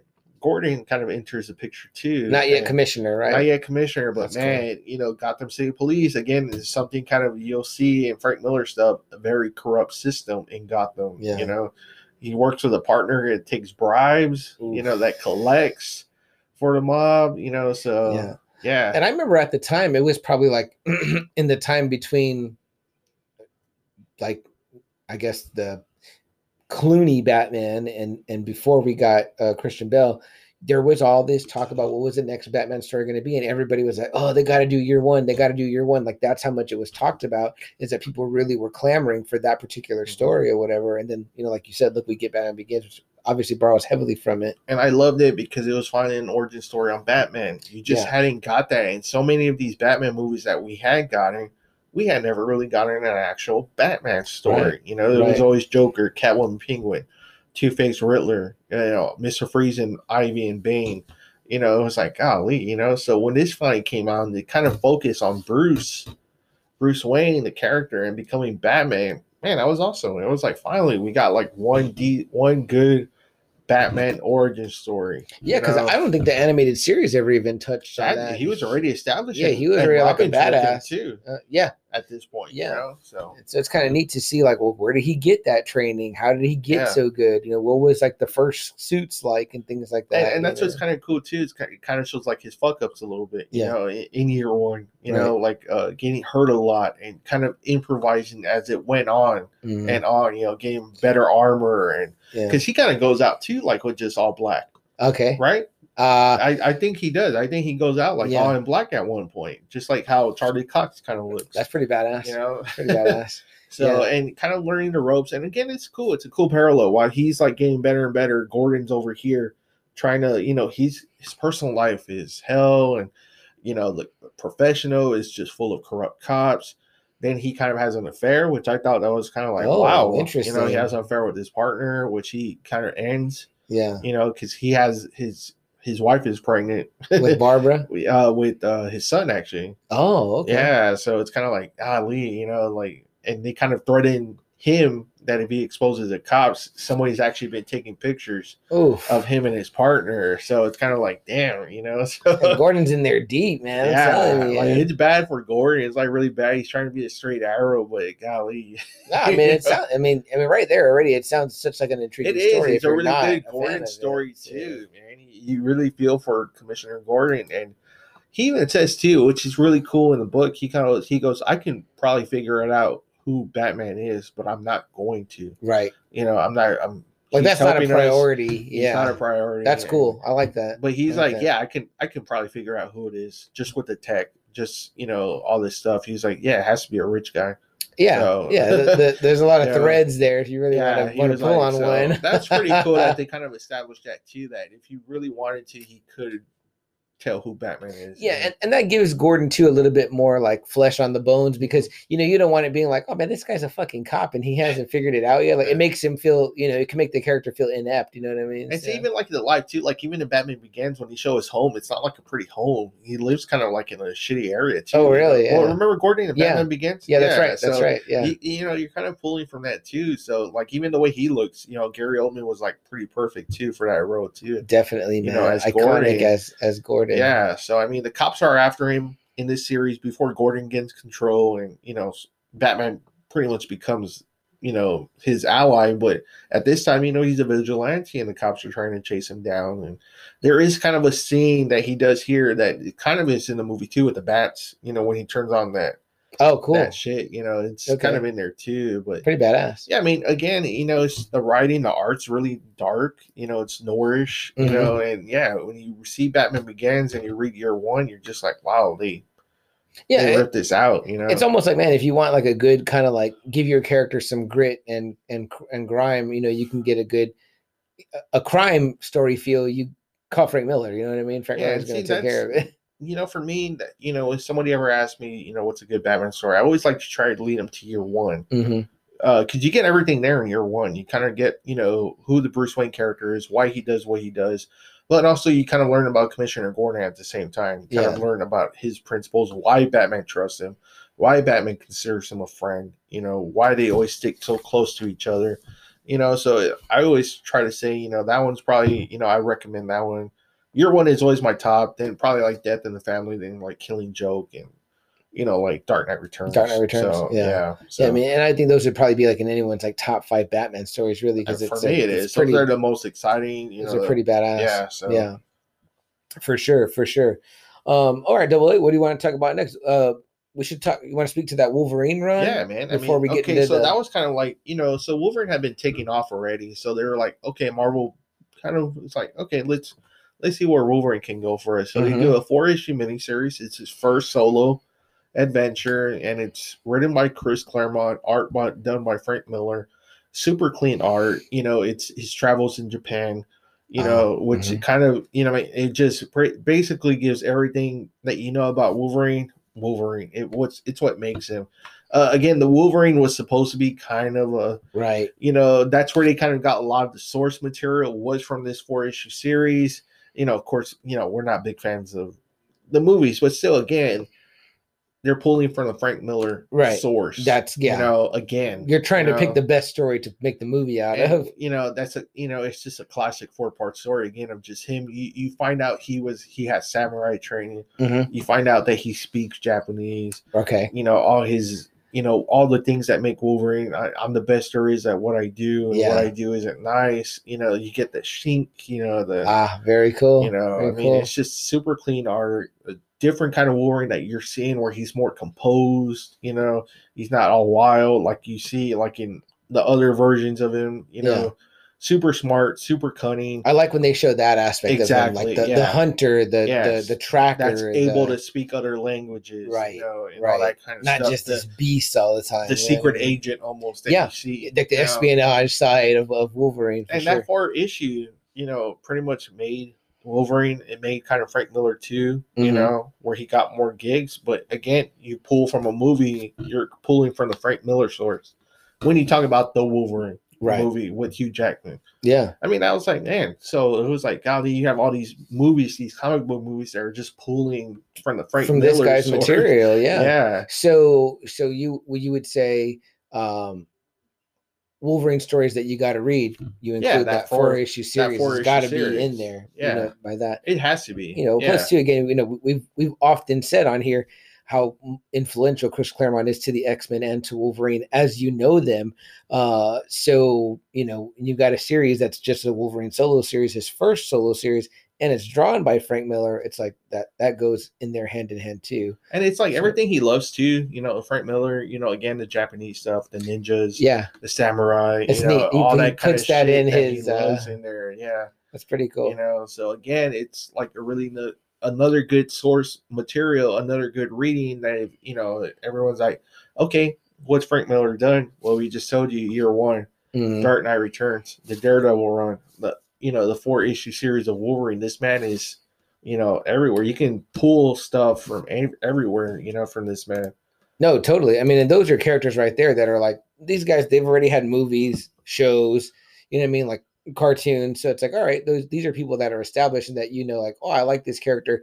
I trust this character is good and cool, and I like them. Now, what do I read from them? What comic books do I buy for them? Okay, guess what? Here's where we go right into that. That's what these are the comic books you buy.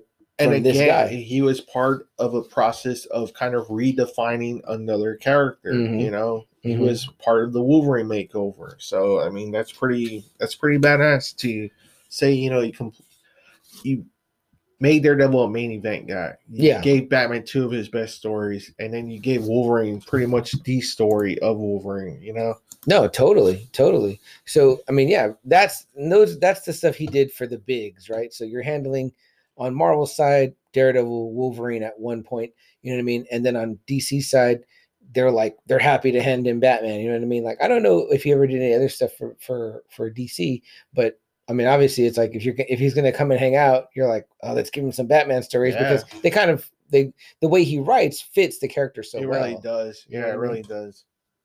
But I mean, like it wouldn't obviously be much longer after that before you guys say, "Hey, I want to do my own thing" or whatever. And it's like, you know, uh, well, you know, should we talk about that one yet, or go right go first to the three hundred?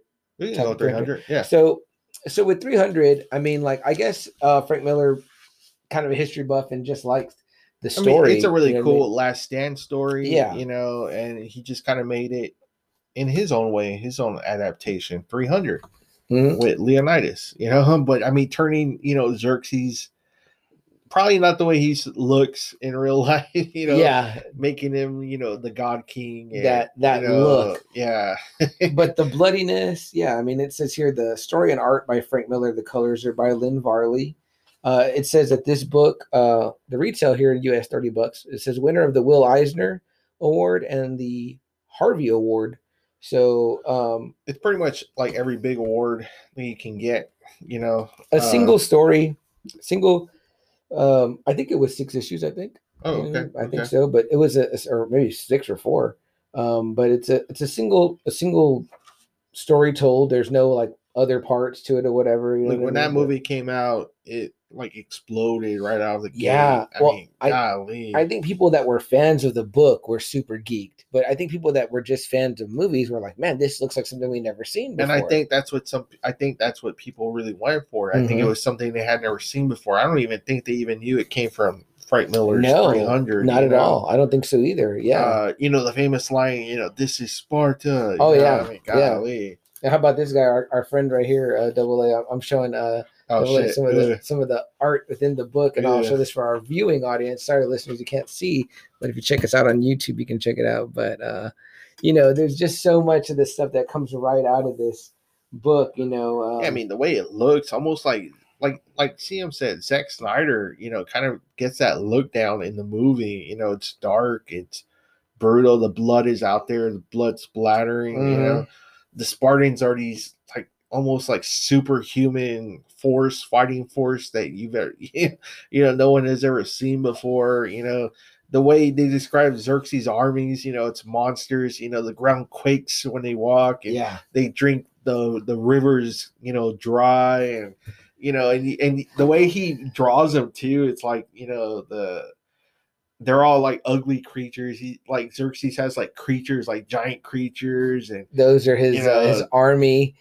really exaggerated kind of to like just show how ugly the army was how Right. devastating this army was you know the immortals they're they're like demons you know behind their masks when they're Yeah. just like a regular you know human looking group you know but you know It's definitely adding to the uh, to the, lore, mythology almost. of yeah, it. Yeah, 'cause The Immortals were this big group, this big mercenary group that was super dangerous, you Mhm. know.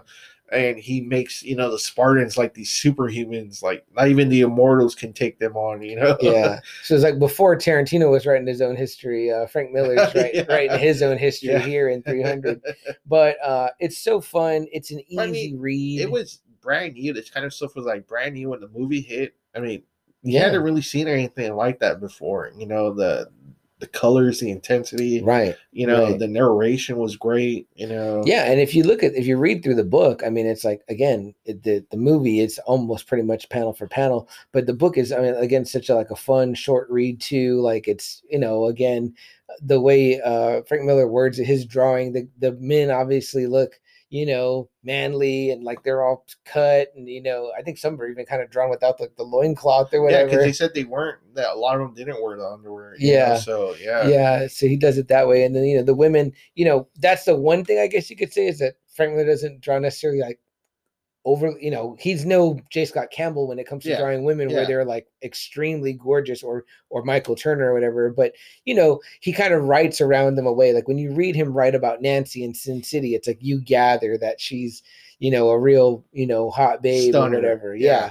Yeah you know but i mean sometimes because he'll draw the women they kind of look the same But what I again, mean? you know, you kind of get like Queen Gorgo. She's like Mhm. a strong woman. Yes. You know, right where, where the messenger gets all pissy. You know, how, you know, how dare you talk? Yeah. You know, I can talk because Spartan women give birth to real men. you Yeah. know? yeah. So even then, that character is like such a badass. No, for, you know. for sure, man.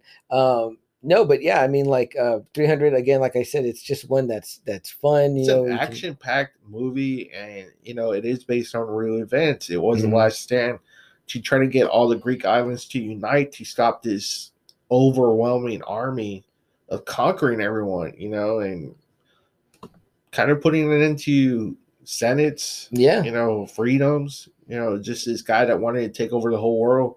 You know. yeah. I mean, no, I mean, it's a great story. I would love to see fucking Frank Miller do like an Alamo story or something like that, or whatever. I don't know if he's ever tackled like westerns or whatever, but Oh, yeah. but uh this one is is so fucking cool and i can't remember if i bought this before i bought the before the movie came out or after i, I feel like i bought Oh, it okay. before because well we were getting into like we were all like kind of getting into frank miller. We were like oh man we wanted to read sin city. We wanted to read dark knight. Yeah. returns and we were wanting to read his stuff. And so it was like i think i might have picked it up maybe slightly before. I maybe already knew the movie was going to come out but i was like i want to read it. You know what i mean? So i can have that background before i see the movie or whatever. But um Were you surprised how the movie came out after you read it? definitely because i think that that was my first uh like being like wow they did a really true Yeah, like adaptation. like adaptation like damn like Zack Snyder was like Like it uh, didn't need no storyboards, right? It was just Nope. like, okay, I want here this use image. this everybody's gonna get a copy you know what i mean it's gonna look just like this i mean yeah right down to the way the helmets are styled everything, right? everything he did a really great job that was also kind of you know if you're a fan of the movie you're, are really our introduction to gerard butler right like Man, he wasn't really nowhere was. yeah, and super badass. I want everyone wanted him to be Jeez. in everything after that. So, uh, you know, you can't go wrong with 300. But if you- again, right? you It's know. like you know, you get this other, this whole other blockbuster. It kind of changes because you know you kind of start having movies. It's kind of like when Gladiator came out. Remember, then every other movie kind of started coming out, or after Yeah. Braveheart. You know, yeah, it- you know, it was this was kind of like the same way when after 300 came, everyone tried making those kind of pieces, and it just didn't flow. It just didn't, you know, these are always hit and miss, but it didn't have the same uh, as that because I know they even did do a sequel to it. I think. and, that- and that one's good too. I Oh, is it really? I actually Okay. like that one a lot too. And I have not seen Eva it. Green comes out in that movie too. Okay. she's great. Yeah. you know, super hot, and I know one of the big things about it, as far as a movie goes, is that it was like it was like all green screen. yeah, of course. Like there's no, yeah. they're not Yeah. on set anywhere. They're all Which like I'm sure it's hard. I, mean, Mhm. but you know, you can say the same thing for Star Wars, the prequel. Sure, You yeah. know, I mean, man, most of that shit is all CGI. all you CGI, know? right? Yeah, so- But you know, again, you know, like what? How is it? You know, it, it just tells you about the man, his writing, his style. That you know, someone in Hollywood was like, man, let's grab the let's grab a hold of this 300 property. You know, in this genre that's not really a, a hit all the time. You know, Sure. these period pieces are you, you get one every so often. yeah, and not only that, but you're taking a lot of liberties as well. So and, and like, you're going it with you know Gerard Butler is your lead, who you said again is not really known. Mhm. You know Michael Fassbender is not really known. no, not this at all. time. And he's in like a kind of a side role. side role. You know the only one that was known I forget his name is the one from Lord of the Rings, the one who does the narration, the one who's talking. Yeah, You yeah. know, I mean, golly, you just really had a cast of almost nobodies, but then this movie pops out and it's just it's thrown at you on trailers so much. Man, it made like I think like 80 million, 90 million, which was crazy at that time still. It wasn't like the way it is now. I mean, that amount of money that came out that weekend Mhm. was fucking insane. And I can remember, I think I was going to, uh, I was going to San Antonio College at the time, whatever. And I can remember people kind of like that, you know, uh, knew that I liked movies. We were in a lot of those same classes, but I and I, I knew that it was a Frank Miller comic already. Uh, again, I think I might have owned this one by that time, but um, they were super hyped to see it without knowing any of the Without background. knowing, They're just like, man, Yeah. that, I've been seeing the previews for that movie. It looks badass, whatever. And I mean, like, I can even remember ladies I worked with, like older ladies, were like, oh, that looks good. I think they were kind of thinking of terms of like, uh, you know Ben Hur and those type of gladiator movies. Yeah. So they were looking to something like that, or whatever. But obviously, it had an entirely different look. And again, you know, you got to ask yourself. That's exactly where Zack Snyder gets it from. Is right from Frank, the mind of Frank Miller. But which is the art of know, Frank Miller. again amazing. You know, it's just super amazing that someone was like, "Hey, let's do this." Frank Miller, he's solid. Mm-hmm. You know, they they've been able to get all these other movies from his sources.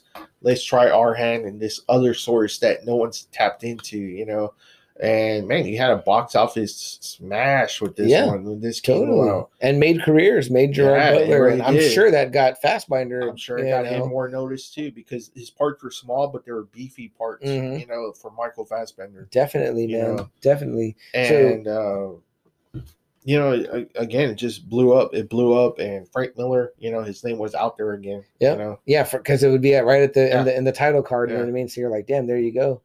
But um, yeah, I love 300 guys. You can't go wrong with it. Check it out. It's a nice hardcover. It it, it, It fits is, in my really bookcase. is. Like you know, I got a it's it's like a longer, wider book or whatever. But uh, it's cool. And I'll, I mean, I'll- even that image just Oh, yeah. super fucking yeah, the classic Spartan The helmet Spartan image. helmet, You know what I mean? like he's ready to go to war already. You know, totally man totally so so that's that's a fantastic one but but um yeah man i think we're ready to talk probably double a about you know i wouldn't say the bulk of his work but like well, you know what? This was finally his creation, and he did, Mhm. you know, go on for a few years with this, with this whole his own universe. Finally, you know, and man, what a universe it was. for sure for sure I I fell in love with it. You know, it was at the point where again, we had been reading so much, you know, and it was kind of like we're running out, right? Mhm. Like for me at least, I was like, okay, I, you know, I've read Ghost Rider, I've read Punisher, Thor, Hulk, Spider Man. I read just about every Marvel hero that I wanted to read. yeah I've read everything DC that I wanted to read. I was like, what else is out there? And I was like, you know what? Let me go back to Frank Miller stuff. Mhm. I keep hearing again from the Wizards.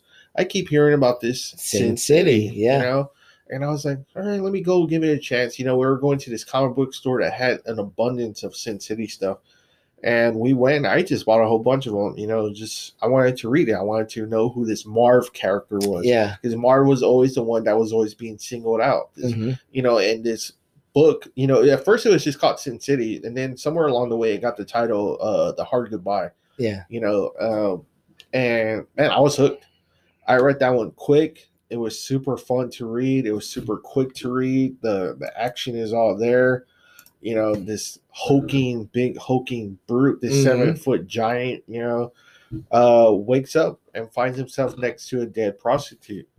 You know i mean right away you're just like whoa what the fuck's going Yeah. on here? You sounds like the all my weekends in my 20s hopefully not. No I- yeah I, I was never Uh, so lucky uh, and then the cops come right away and he gets framed for murder and it just leads to this whole big old web you know this whole big corruption.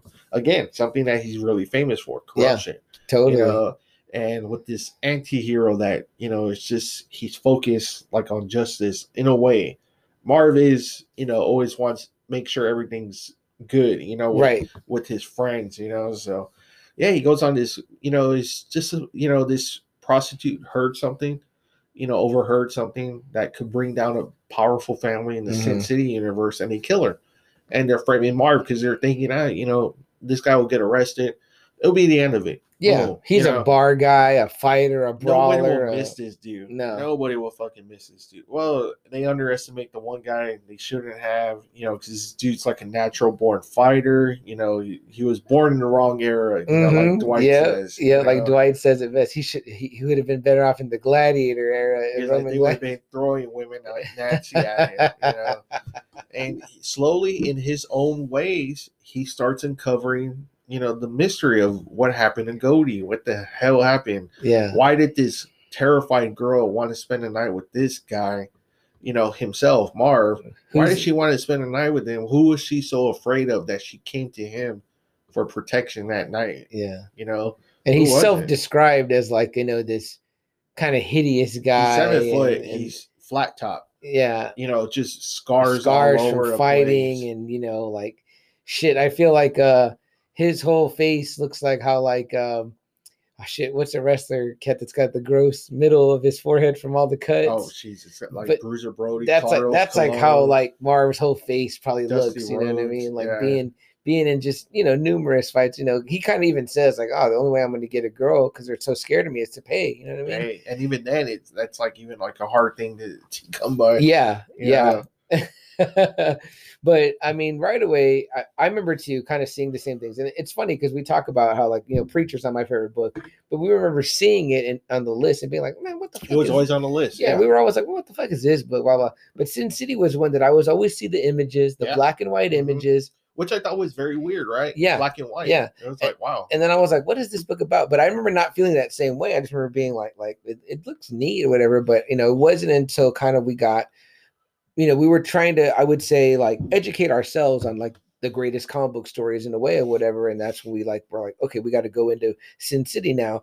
And Again, it was always like you know Watchmen, Dark Knight Returns, and then like way in the back, you know, it'd be like Sin City, but that first volume, you know, Mhm. with Marv, and it was just like, hmm, you Yeah. know, that's like another one we haven't touched. But it's by a writer that we're comfortable with, that we know. You know, Definitely. it's Frank Miller. And I remember thinking to myself too, I was like, Sin City. I was like, like, is it like take place in Vegas? And I was like, what is it? Only to find out that it's short for the name Basin City. That's where they're at, and it's a, an imaginary yes, uh excuse me frank miller's creation uh city um but and then right away too i didn't really know what i was getting into i'm like oh am i what am i you know am, are there going to be superheroes which there is not you know what i mean it's it's it's a straight up like almost like a would you say like a dick tracy Yeah. like a Yeah. Dick- yeah it's like detectives just with no and- Dick and- Tracy though. yeah, almost, you know? yeah where a lot of people are bad guys and people die and But people you know, the characters are there, the looks are there, you know, kind of like that Hallmark Dick Tracy, you know. Mhm. oh the- yeah the, character looks, you know, the the faces, everything. You know? yeah and, and again too it's like the way frank miller draws in in this particular book i don't know if he draws it especially this way but it's like more of those hard lines more of those you know there's no like you know rounded edges on anything or whatever you know what i mean? But it just works so well and it's so fun i mean like w- without having seen the movie when i read it i could hear like the the footsteps in the in Yeah. the puddles in an alley. I could hear that you know The type he- of music that would be there you know the and then the way, even like the way he describes the rain, uh, Marv does, like when he's like, "Man, it's that cold rain," you know, Mhm. that's kind of trying to cool off the city. But he, he says that most of the time they get that hot rain, you know, it's still hot.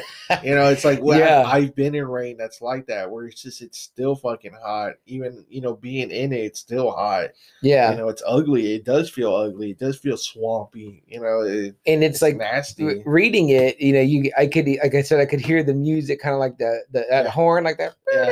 Like Yeah. you know there's like that like oh it's one of those like a sleazy dive Very type you know what i mean? Like, and i'm like man this is like so cool. Because i mean i never read any old pulp comics like that or anything like that. So for me this was my introduction into Yeah. that type of world. Um guys we're right up at a break right now so we'll take this quick one. Um we'll read through your comments. We see there's uh, quite a few in there. And then uh, we'll probably round out the episode right now talking about sin city. Sin City, and have you yeah. guys join in the conversation with us. All right, guys, thanks for hanging out with us during that quick brief of a blip. Uh, we're going to keep the comments rolling with you guys now. Probably, I think this might be our last block, right? Double A here.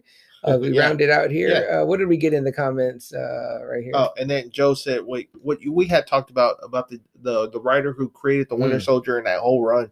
Ed pretty much- Brubaker. Yeah, that pretty much, you know, uh, he said, you know, he didn't really get make shit out of that.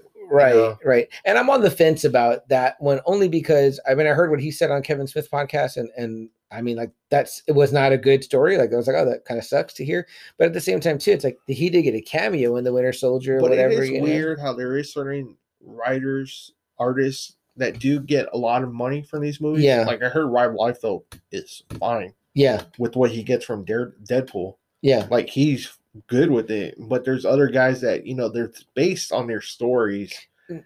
and it's kind of like godly, you know, like have them walk the red carpet, you know, Mm. sure too. and sure I, know, I, I I mean, think the writer is these guys- extremely important These and guys are making money off your stories. They're like, hey, you know what? This was a really great six part story. Mhm. Let's do a whole series on that. You know, Yeah. that's kind of like, well, Yeah, shit. well, they named know? a fucking movie after the Winter Soldier or whatever. Yeah. But here's my thing too, Double A. What do you think when it comes to this? Because this is kind of where I get feel like the water gets muddy, right?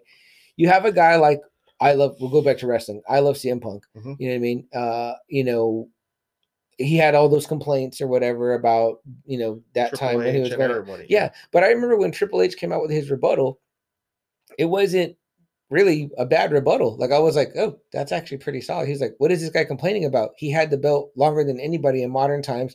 They we put him on the game. We did all this. He was kind of like, damn, like what else did he want? Like he's like, okay, like, but did he ever wrestle at main event at Mania? no, I know, but at that point, it's like, well, are you just adding on to a list of complaints? Like, don't make it sound like we didn't give you the keys to the kingdom if you didn't, you know, you're just like, I don't know because a lot of times if you look back on it, he's not the main event on a lot of the shit. Mm-hmm.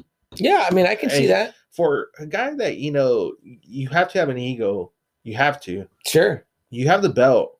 This is supposed to say that I'm the best there is, and I should be going on last because no one can follow me. Yeah. You know, and instead, no, you get Rock and Cena over the two WrestleManias that were, Yeah. you know, that you're supposed to be headlining over. You know, like the belts thrown in the back. right. You Right. know, hey, no, no. fuck that, and I, I definitely agree with with that notion or whatever. But I, again, like I said, for me to be like, oh man, you know, like kind of looking back and hearing what Triple H had said about that, I was like, well, But he's then you- not wrong. But then eh, you know, okay, so you know that story about CM Punk, but there, I mean, there's also stories about Hogan wanting to stay on top. There's Sure. stories about Stone Cold not wanting to do certain jobs. Well, so I mean, I mean, yeah, this is what I mean too. Maybe like with the Ed Brubaker thing, it's like, and I don't know these people have handlers, lawyers, agents, whatever they do, or maybe they don't. So if not, if you don't, then you got to fight for yourself, right? So at what point do you say, you know, I mean, like you know, I famously went on my tirade about Dave Chappelle and like the whole thing, like kind of like after the fact, complaining about the contract or whatever, and and it, it ended up working out in his favor. So it's like, It okay, that yeah. worked out. You know, but it's like you you have to you got to be your own number one fan first. You know what I mean? You got to go to bat for yourself. course if, you if if if I tell you you want two million and you're like, "Mm, yeah, I'll take two million, then it's like, okay, yeah, I would have paid you 10, but I'm like, you tell me you're gonna only take this. These motherfuckers are in a business too. Like, if this guy doesn't fight to walk the red carpet or say, hey, I want my name on there. And again, the main complaint he kind of said was just like he was like, like he said, I made more money off the royalties from my appearance in the movie for a few seconds than I did off what I got for the thing. yeah. Okay, well, and again, I'm not. I'm, I'm just playing devil's advocate. You know what I mean? as my as my uh, PlayStation handle is, it's like you know, but it's like, uh, what did you do? Did you go? Did you fight for that? Did you say that or whatever? Like it's like you've got to you've got to put the value in yourself too, and be like, nah, man, I don't like this deal or whatever. You know what I mean? It's like, are they gonna? It's a little bit playing hardball. Are they gonna pull out or whatever? You know what I mean? It's like you know that's kind of just like what I what I'm thinking. You know what I mean? It's like I'm like, well, I mean, again, the if they got if they offer you only so much or only so many things and you say yes, then that's where they're gonna leave it. They're not gonna be like, you know, like I said, these people that Dave Chappelle got the money out of, it's after he goes on air, says this shit, and everyone's like, man, fuck those companies, blah blah. Let's boycott them and all that. Now they're like, okay, okay, oh, that was wrong. What happened to you? If that would never happen, they'd be like, fuck, we own the rights. We don't give a shit. yeah, and they You know wouldn't. mean? They wouldn't. yeah. You know, so I mean, again, he used his position and his power, and I think maybe that's what Ed Brubaker did. He got on Kevin Smith's podcast. There's a lot of people listening to that, and he said this in front of the people that matter and care, the fans, because obviously here we are talking about it, and we're like, well, you know, that was kind of fucked up or whatever, you know. But again, at the same time, too, I don't think fucking, you know. Not much has happened. I don't think anyone's tweeting Kevin Feige like, "Oh, you fucking should pay Ed Brubaker oh, or right whatever." everyone loves Kevin Feige. yeah for so- sure for sure you know what i mean like you know it was like when tarantino recently was on uh on joe rogan and you know he asked him about weinstein and all that or whatever and he was like oh man you know like he goes well for me it sucked he was like here's a guy that i have worked with that pretty much gave him the keys to the kingdom and then you find out Yeah. oh the guy giving you the keys is a fucking Scumbag. scumbag Yeah. you know what i mean and, and then he goes you know what can i say that i didn't know? He's like some stuff he's like you're around all the time so you kind of know some stuff but you're not really sure. You know what i mean? Like you know Look, joke about point- it you yeah, because at this point, what he's probably just thinking is like, this guy's letting me make my movie the way I want to. You know, yeah, I hear stuff, but it can't be true, right? Right. I mean, right this guy, you know, locking women in the hotels and everything. You yeah because he's he knows Harvey one way, right or Harvey's probably like, yeah, Quentin, yeah, QT, you know, whatever it calls him, you know, mhm. yeah, yeah, yeah, yeah, go out there, man, make us a fucking, you know, blocks out box office blockbuster, you know, and and don't worry about you know the costs and everything. Tarantino's probably all right, cool. yeah because that's know? what he's there to do tarantino's like i'm here to get my movie made He's not here to gossip with the Right, dude. Like, hey man, right. where did you get laid?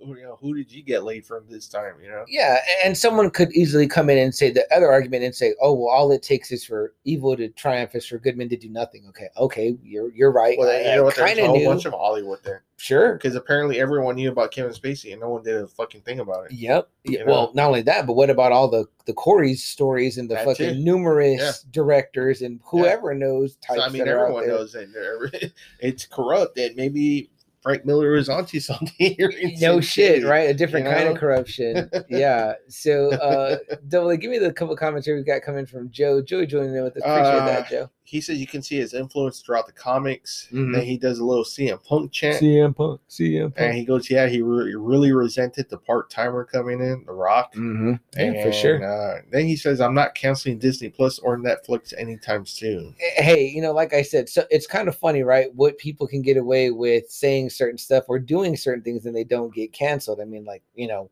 I've been thinking lately about the whole Chick fil A thing or whatever. It was like Oh, they kind of yeah. came out with that really strong lean. It's like, but th- all the doors are open on all their stores. So eh, I don't know. I guess, Like, the way for me is like, it sucks when people believe in something they probably shouldn't believe in, but you know what? It is that right Mhm. here that in America That's that right. we do have that you can't really get anywhere else. you know, yeah, uh, if women say anything, you know, in the Middle East, you know, they they get brutally put down. You Mhm. know, I mean, it's bad. Yeah, You know, but I mean, it's like you said, it's not like these, you know, Chick Fil A's like they welcome anybody in the damn stores. You, know? Right, you never see right. anyone turn away, and they Right. always serve everyone the same. You know, so yeah. It's not It fair. sucks probably, who they probably back. uh, yeah. You know, but I'm like, I'm if somebody wants to give money to Donald Trump, okay, that's their right. Yeah. You And as far as like their management structure and all that, it's like, well, you know, it should be based on skills, not on anything else. If you're looking at anything on the outside of that, then that's definitely questionable practices or whatever. And I I've- would, you know, I've been at that position where I can hire people. At, you know, when I used to work at this one spot, Mhm, and I really didn't, couldn't care. I was like, I wanted the answers. I wanted clear answers. right. What would you do in this Right. situation? And when somebody was like, "Uh, I don't know," Yeah. I was like, "Okay, well, you're not, you're not what I'm looking for." then." Yeah. you know, that's how I pretty did it. exactly. I need someone that's gonna help me. I don't need someone that's gonna be standing around not knowing what the fuck they're doing. The best know? person for the job, Yeah. regardless of gender, color, and he really does know it, you know. So Yeah, definitely. But again, I also say too, be your number one fan and, and believe in yourself and, in support, and yourself. support yourself. Yeah. Pull for yourself. Get what if you think they they're offering you two million and you think you're worth five million, then ask for fucking five million or walk away. it's just like how you do what what in your resume Mhm. when it says, you know, what do you expect to get paid? Yeah. You put your expected rate. you Yeah. know? I mean, you know, you might tell yourself, wow, I'm going to lowball myself because I want to get in. It's like, well, okay, remember, you know, it's like they tell you, right? You let someone walk on you one time, then they're going to walk on you all the time or whatever. But and we are way off track on Frank Miller, guys. Well, Well, I mean, yeah, yeah, yeah. We're talking about pretty much properties being Yeah. taken away from them. let's talk about some really cool shit. So I'm going to show you guys something inside this book, right? This is the the story. If you go back to more than a year ago mm-hmm. now, right? Double A, more than a year ago now, About what? in a day in March. Oh no, not, yeah, yeah, more than a year, more than a year. Um, we already had our one year birthday. Oh, so, yeah, uh, more yeah, than a year ago in yeah. March of 2020, me and Double A are sitting around in this room deciding what to call our show. Well, that's what Double A says. Why don't we call it just another Friday night? Like after Marv's uh, story, solo story, just another Saturday night. And I was like, that's a great fucking title. I was like, you know what I mean? So uh, in this book I have here, which is called Booze, Broads, and Bullets, a Sin City story. So it's part six. So there's you can get them like kind of in order or whatever. But if you see the title of the first story right there, guys, and I'm, for those audio listeners, I'm showing the camera the inside of the book. It is called Just Another Saturday Night. I think Double A, you got it hanging up on the wall, right? Yes, I do. It's this red one right here. If you can see it. Mm-hmm. Oh, sorry. No, no, that's fine. It's this Yeah. red one right here. For It's our- just another Saturday night. and, uh, and and this is a black and white version of that inside the book, guys. But just another And Saturday. it's just again, you know, my love for Frank Miller. You know, I just I love the dude's stuff. I have a shitload of his books, and I was just like, man, I love that title because, you know, for Marv, for him, a Saturday night is a brutal Saturday night, yeah, and it's just another Saturday night for Marv. You Yeah. know, and I was just like, man, that'd be so cool. You know, just another Friday night. You know? and here where we are. Talk, you know, we talk the shit, you know, and drink and you know, kind of just do what we were doing in our backyard. You know, just kind of it was just another Friday night. You know, we would always barbecue and drink and have a roundabout discussion about everything and anything. You know, Mm-hmm. when we would hang out with you know our group. You know, Yeah. so was just like we do here, where it goes Yeah. off the rails onto onto one and thing. it really does. It really does. We can talk about one thing and just completely go into a whole nother direction. You know, yeah, and lots of arguments would happen. always, always. but uh, it was just another Friday night, you know. I mean, so from right there, we talk about him influencing all these films. the man's book title literally influenced the title of our show. Just Yeah. another Friday night comes from Marv's solo story, Just Another Saturday Night. Um, and you know, uh, my favorite Sin City story was always that yellow bastard. Mine too. By Um, by leaps and bounds. Hardigan, the Man, Hardigan story, the Great Nancy story, story. the twist. You know what I mean? Like you're like, oh shit, you know. Probably uh, my favorite character too, Hardigan. You Mhm. know, my yeah, favorite. I always like. Dwight a lot too. Dwight's sure. good, but man, there was something about Hardigan. Thought you were a straight up Marv guy. I am, know, I am. Love man, Marv. You know, the Hardigan, you know, that yellow bastard. That was the one I was really excited about to see in the movie. Yeah, Was that yellow bastard? That's the one I wanted to see. played by Bruce And Willis. Bruce Willis, man, knocks it out of the park on that Jessica one. Alba, you know? fantastic, and uh, even the guy, the young guy, who I believe he's from San Antonio. I think Oh man, uh, John, the John Connor the, one. played the John Connor guy. Yeah. Yeah, he plays Roark Jr. Yeah, Uh, great job too that he does. which is funny because uh, my good buddy Jimmy would always call me that. He would say, "Man, you have fucking Roark Jr.'s body." I just, I would just fucking laugh. I'd be like, "Yeah, kind of, kind of." But Roark Jr. man, you know the, the the way too they made him yellow in the movie. was Yeah. and just just like in the book, man. I mean, so so you know, back in 2018, we had a really cool opportunity, right? Double A. Yes, Like, we who, did. Who who found it? You found it out, right? Yeah, I, found it somewhere looking at something, and I saw that you know this South by Southwest that we have here in Texas. Uh, DC was doing a pop up event, Mhm. and for free you can get, I think, one or one autograph or two autographs from Bendis, who we all love, Mm-hmm. Jim Lee, Mm-hmm. Frank Miller, and it was Dan Jurgens, but we didn't get to meet Dan Jurgens because he didn't come on that Saturday. Uh, he was going to be there on that Sunday. So, and it was free. All you had to do was just register. You get your ticket, and that's it. You, that was it. Uh, and it was going to be in Austin.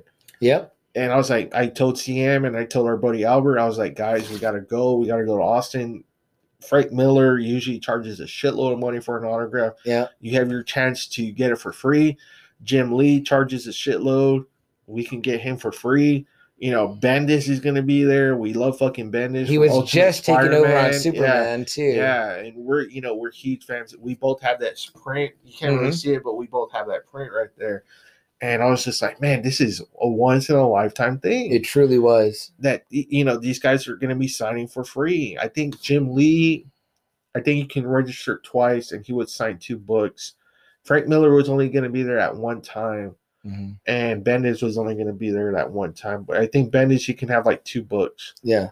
I, I think it was, yeah, I think it was two books, and who it was a brutal, brutal hot, you know, Texas day. Yeah, very. It was in April, I believe. It I think South by. Southwest is in April. and it sucked because the next weekend it was super cold, yeah, which would have been great. you know, Yeah. but this weekend was balls hot. we were know. we were out there hot. We were trying to get Uh, water. your your girl went Jess, and I think she regretted the moment that we stepped out. it know? helped me get more shit signed. You know what I mean? She she. but I think she shit- regretted going. Yeah. uh, And like, "Oh, this." Was, but you know what was she cool? was like, "This is what you guys do. This is like how hardcore you guys get." I was like, uh, "I don't want to. I don't want to be a part of this." I'm like, "This is just the tip of the iceberg." huh? And you know what? It was a cool pop up too, right? Double A because they had they had some different Batmobiles Yeah. Out there. They had like the Batmobile with the one with like the ribs, Yeah. or whatever. They had the Superman statue They had an Aquaman statue. yeah, from Batman. Yeah. Uh, uh, no, no, from uh, Man of Steel, where he's kind of like doing that pose. They had Yeah. that stat out there, and but yeah, guys, free. We got in line. Um, it's it's not much of an autograph, but uh, it's not. That's what kind of pisses you off sometimes. for our viewing audience, if you see this scribble down here Yeah, in marker, like, that's Frank Miller's autograph on my that?" copy of that yellow bastard. I also got him to sign Uh, of course, The Dark Knight Returns. One of these my girlfriend was holding. That's why I probably have more than uh, more than uh, one autograph. And then, of course, I showed you guys earlier the uh, 300 book, and he signed it right on the inside. Uh, there was something there. right. It was like they would sign two, I think, right? But you, you, I think Jess was able to get that one signed, right? Yeah, yeah. I think that's how we were able to do it. That's how you were able to get three of his. I think so. Oh, I think I just gave her some stuff, and I was just like, you know, put it down, and she probably just handed everything to them. I think so, or something. But I think that's how CM was able to get that many because I don't remember. I only got one Frank Miller oh, really? signed. Yeah, what did you get signed? Uh, the Daredevil 181, where Elektra dies. Oh, very nice. that had always been a personal favorite. He signed it on the front. Uh, yeah, it's right there. You can't really see it. That's how kind of started. Oh, I do is. see it. Yeah, yeah. Uh, so it's a unique signature for sure. it's very neat. It's very sloppy. It's very ugly. uh-huh. and we have this really funny story, you know.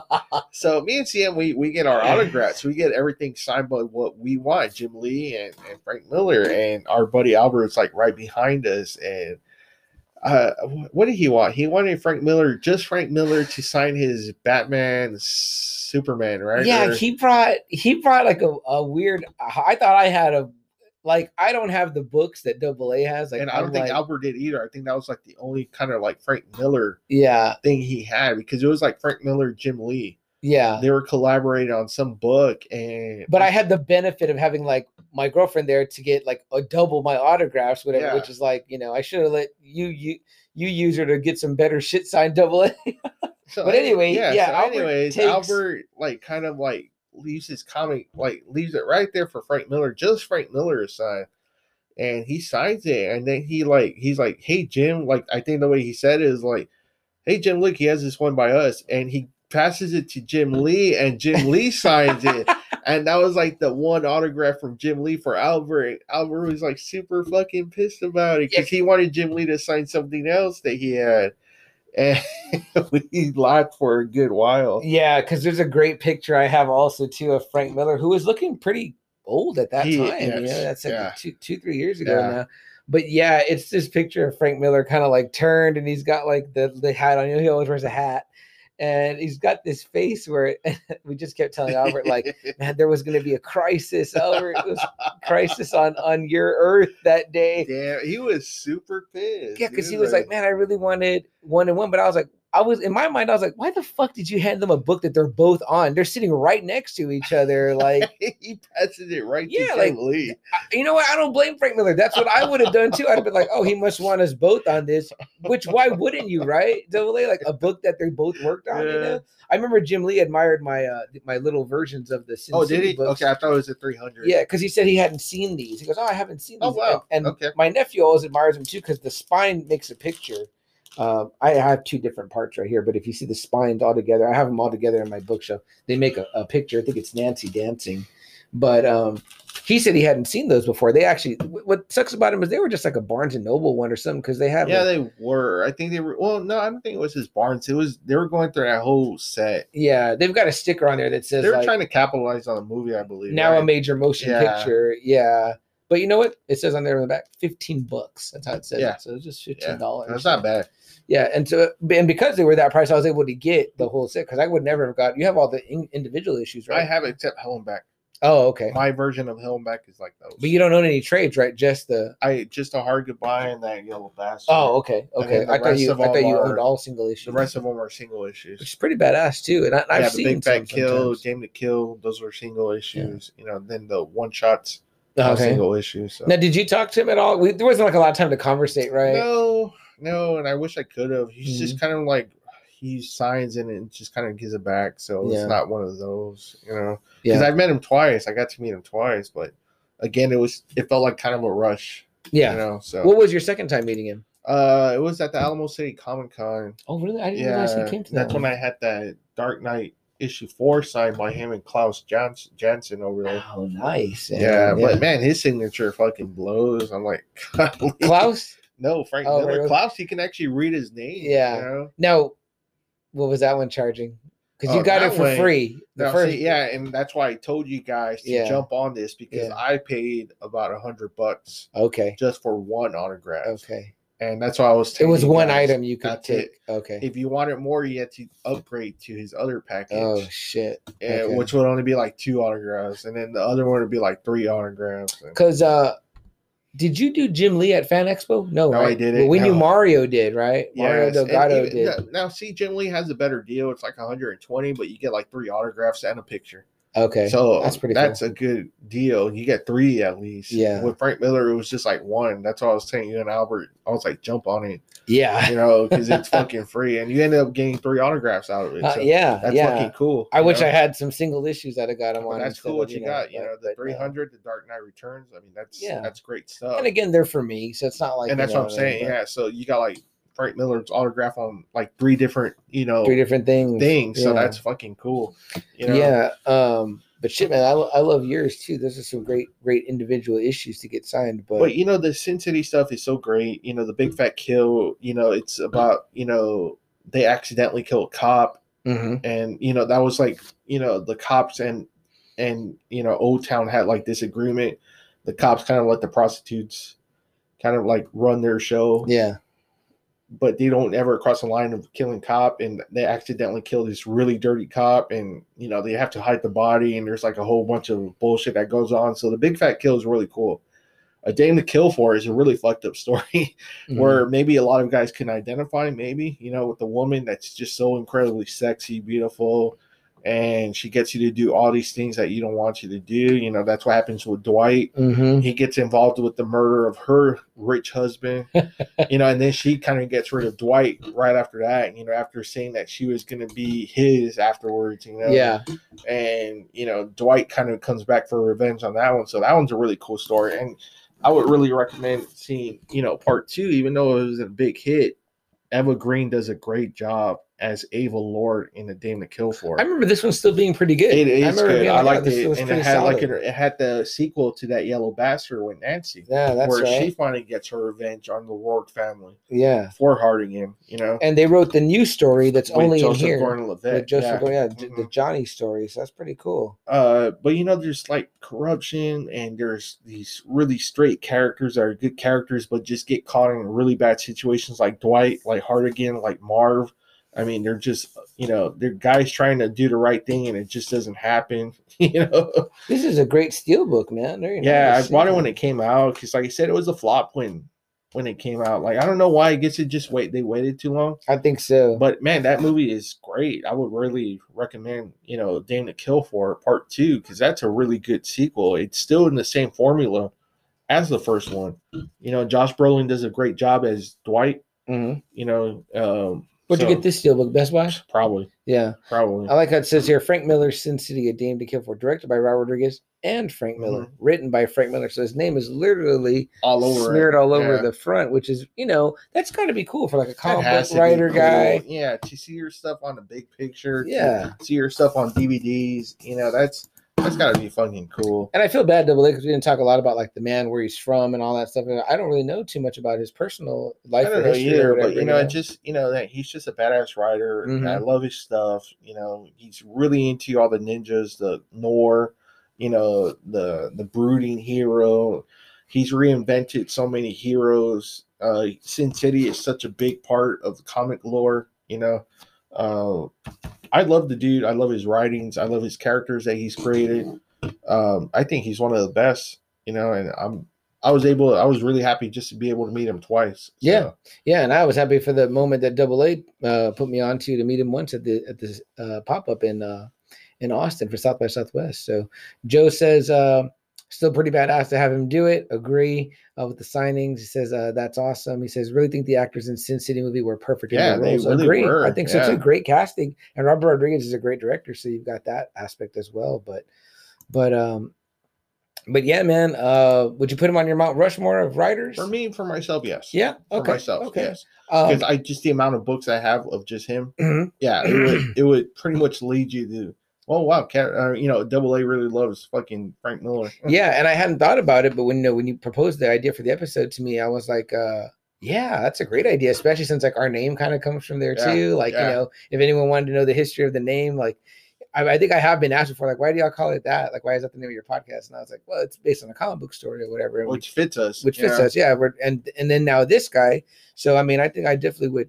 He would definitely be on the just another Friday night Mount Rushmore, and I'd have to think really hard about my personal one. But yeah, I could definitely see him being on there because I celebrate quite a bit of the guy's catalog too. You do, yeah. um, you know, his books have what I like in movies rereadability. Say, you have to say his stuff really maybe even influenced the Garth Ennis stuff, the Grant Morrison sure. stuff. Oh I mean, yeah, sure. It's hard not to with the Sin City stuff alone, but Mhm. you know, with the Daredevil stuff, the Batman stuff, you have to say that it really influenced a lot of the '90s guys to really start writing that kind of style. You know, Yeah. more real style where you can smell the place, you can feel the place, you Oh, can, definitely. you know, you can, you know, feel your environment. you know? Absolutely, yeah. And Frank Miller does a great, great job of that, when especially in the Sin City books. I think, Yeah. you know what I mean. So, so yeah, no man, good shit. Uh, Joe also says, uh, uh, he wrote the definitive books on our favorites. I mean, yeah, absolutely, Yeah. absolutely. So that puts him right up there. You know, it's one of those situations where you ask yourself, I like this so much, I wonder who wrote it. Were you bothered to wonder the same way with the movie, Were you bothered to wonder who. and that's who where I started it, who- looking. I was like, what else Mhm. has he done? And just I kept going further and further and further in. Yeah, I was like, man, this guy, I like his stuff. Yeah, I mean, and if you're going writer wise, I mean, it's like you know, you like let's just say, hey, I, you're going to get dropped on a desert island with just your favorite writer's uh, body of work. It's like that wouldn't be a bad pick at all That because you're be. going to get a great Yeah. bunch of shit to a good shit to read. Yeah. So, um, the man has had a great career. Is having a great career. He did Batman again later on. I think Mhm. not to the success of before, Not to whatever, the but success, still, but still, every time you heard Frank Miller Yeah. Dark Knight, it was just it, it gathered a lot of buzz. yeah. And I think Yeah. Jim Lee was drawing that one. Yes, he so it was. was, yeah, uh, he had an all star cast on the third one. Yeah, I had a. I think that's what it was called. I think it was All Star Batman. is what- think Oh that- yes, that's, what it. was called. All-Star Yeah, Batman. speaking of that, yes, All Star Cast, yes, All Star Batman. Yeah, and uh, I remember I had a couple of those issues. Whatever, I, I think they went in my first collection. Yeah, and that Dark Knight three, I think it was like Andy or Adam Kubert and Nice. Klaus Janson was I with him, and that. They did the- Azzarello the was one. helping out too. you Yeah. know? so I mean, Yeah. it was it was an all star cast he had for Very that Dark cool. Knight three. Very cool. Uh, anything else, Double A? Any final thoughts on the on the Uh, man? just man, you know, just read his stuff. It's it's influenced some of the big comic book movies, still influencing them. Mhm. So check out his stuff, and maybe you'll like it too. You know, I agree. I second that motion on that. Definitely. I, I can't say anything more about him than he's one of the best by far. Joe says, I have more Morrison and Miller. Uh, so who's the fourth? Uh, so, oh, he goes, I have uh, more Morrison uh, and Oh, Miller. okay. Uh, who's the fourth? Uh, that's a good. That's a good question, Joe. You know what? We won't. We won't do it tonight because I got to think about it. But Well, I'm, I I'm already know one of them, Uh-huh. just one of the guys. Right. are- You know, so, Garth yeah. is on mine for sure. uh, especially we're talking about comic writers, Garth, whatever. And you know, I think I am gonna throw Frank on there, so that's two. But I got to round out my my fill out my rest. Um, because I mean, I could put Mark Millar on there, so I've got Frank Miller and Mark Yeah, Millar. it's like Frank Miller, Alan Moore, Chris Claremont. He's on there, and I can't. I would have to dig really deep on my fourth one. I think I'd probably have to go with Alan Moore too, so that would probably make my four or whatever. But um, either way, guys, it's been a great discussion with y'all tonight. Uh, Joe, we really appreciate you being here till us to the very end. We know that's always Yeah, a lot to ask awesome. for. um guys uh i like to remind you guys as always please buy a t-shirt number one so there's that um but also guys if there's something that you want to do go out there and do it seize the day uh just like obviously frank miller did and guys um don't forget what cap says guys to do that you got to do whatever it takes. Uh guys for myself cm chuck and Double A. this has been just another friday night. Good night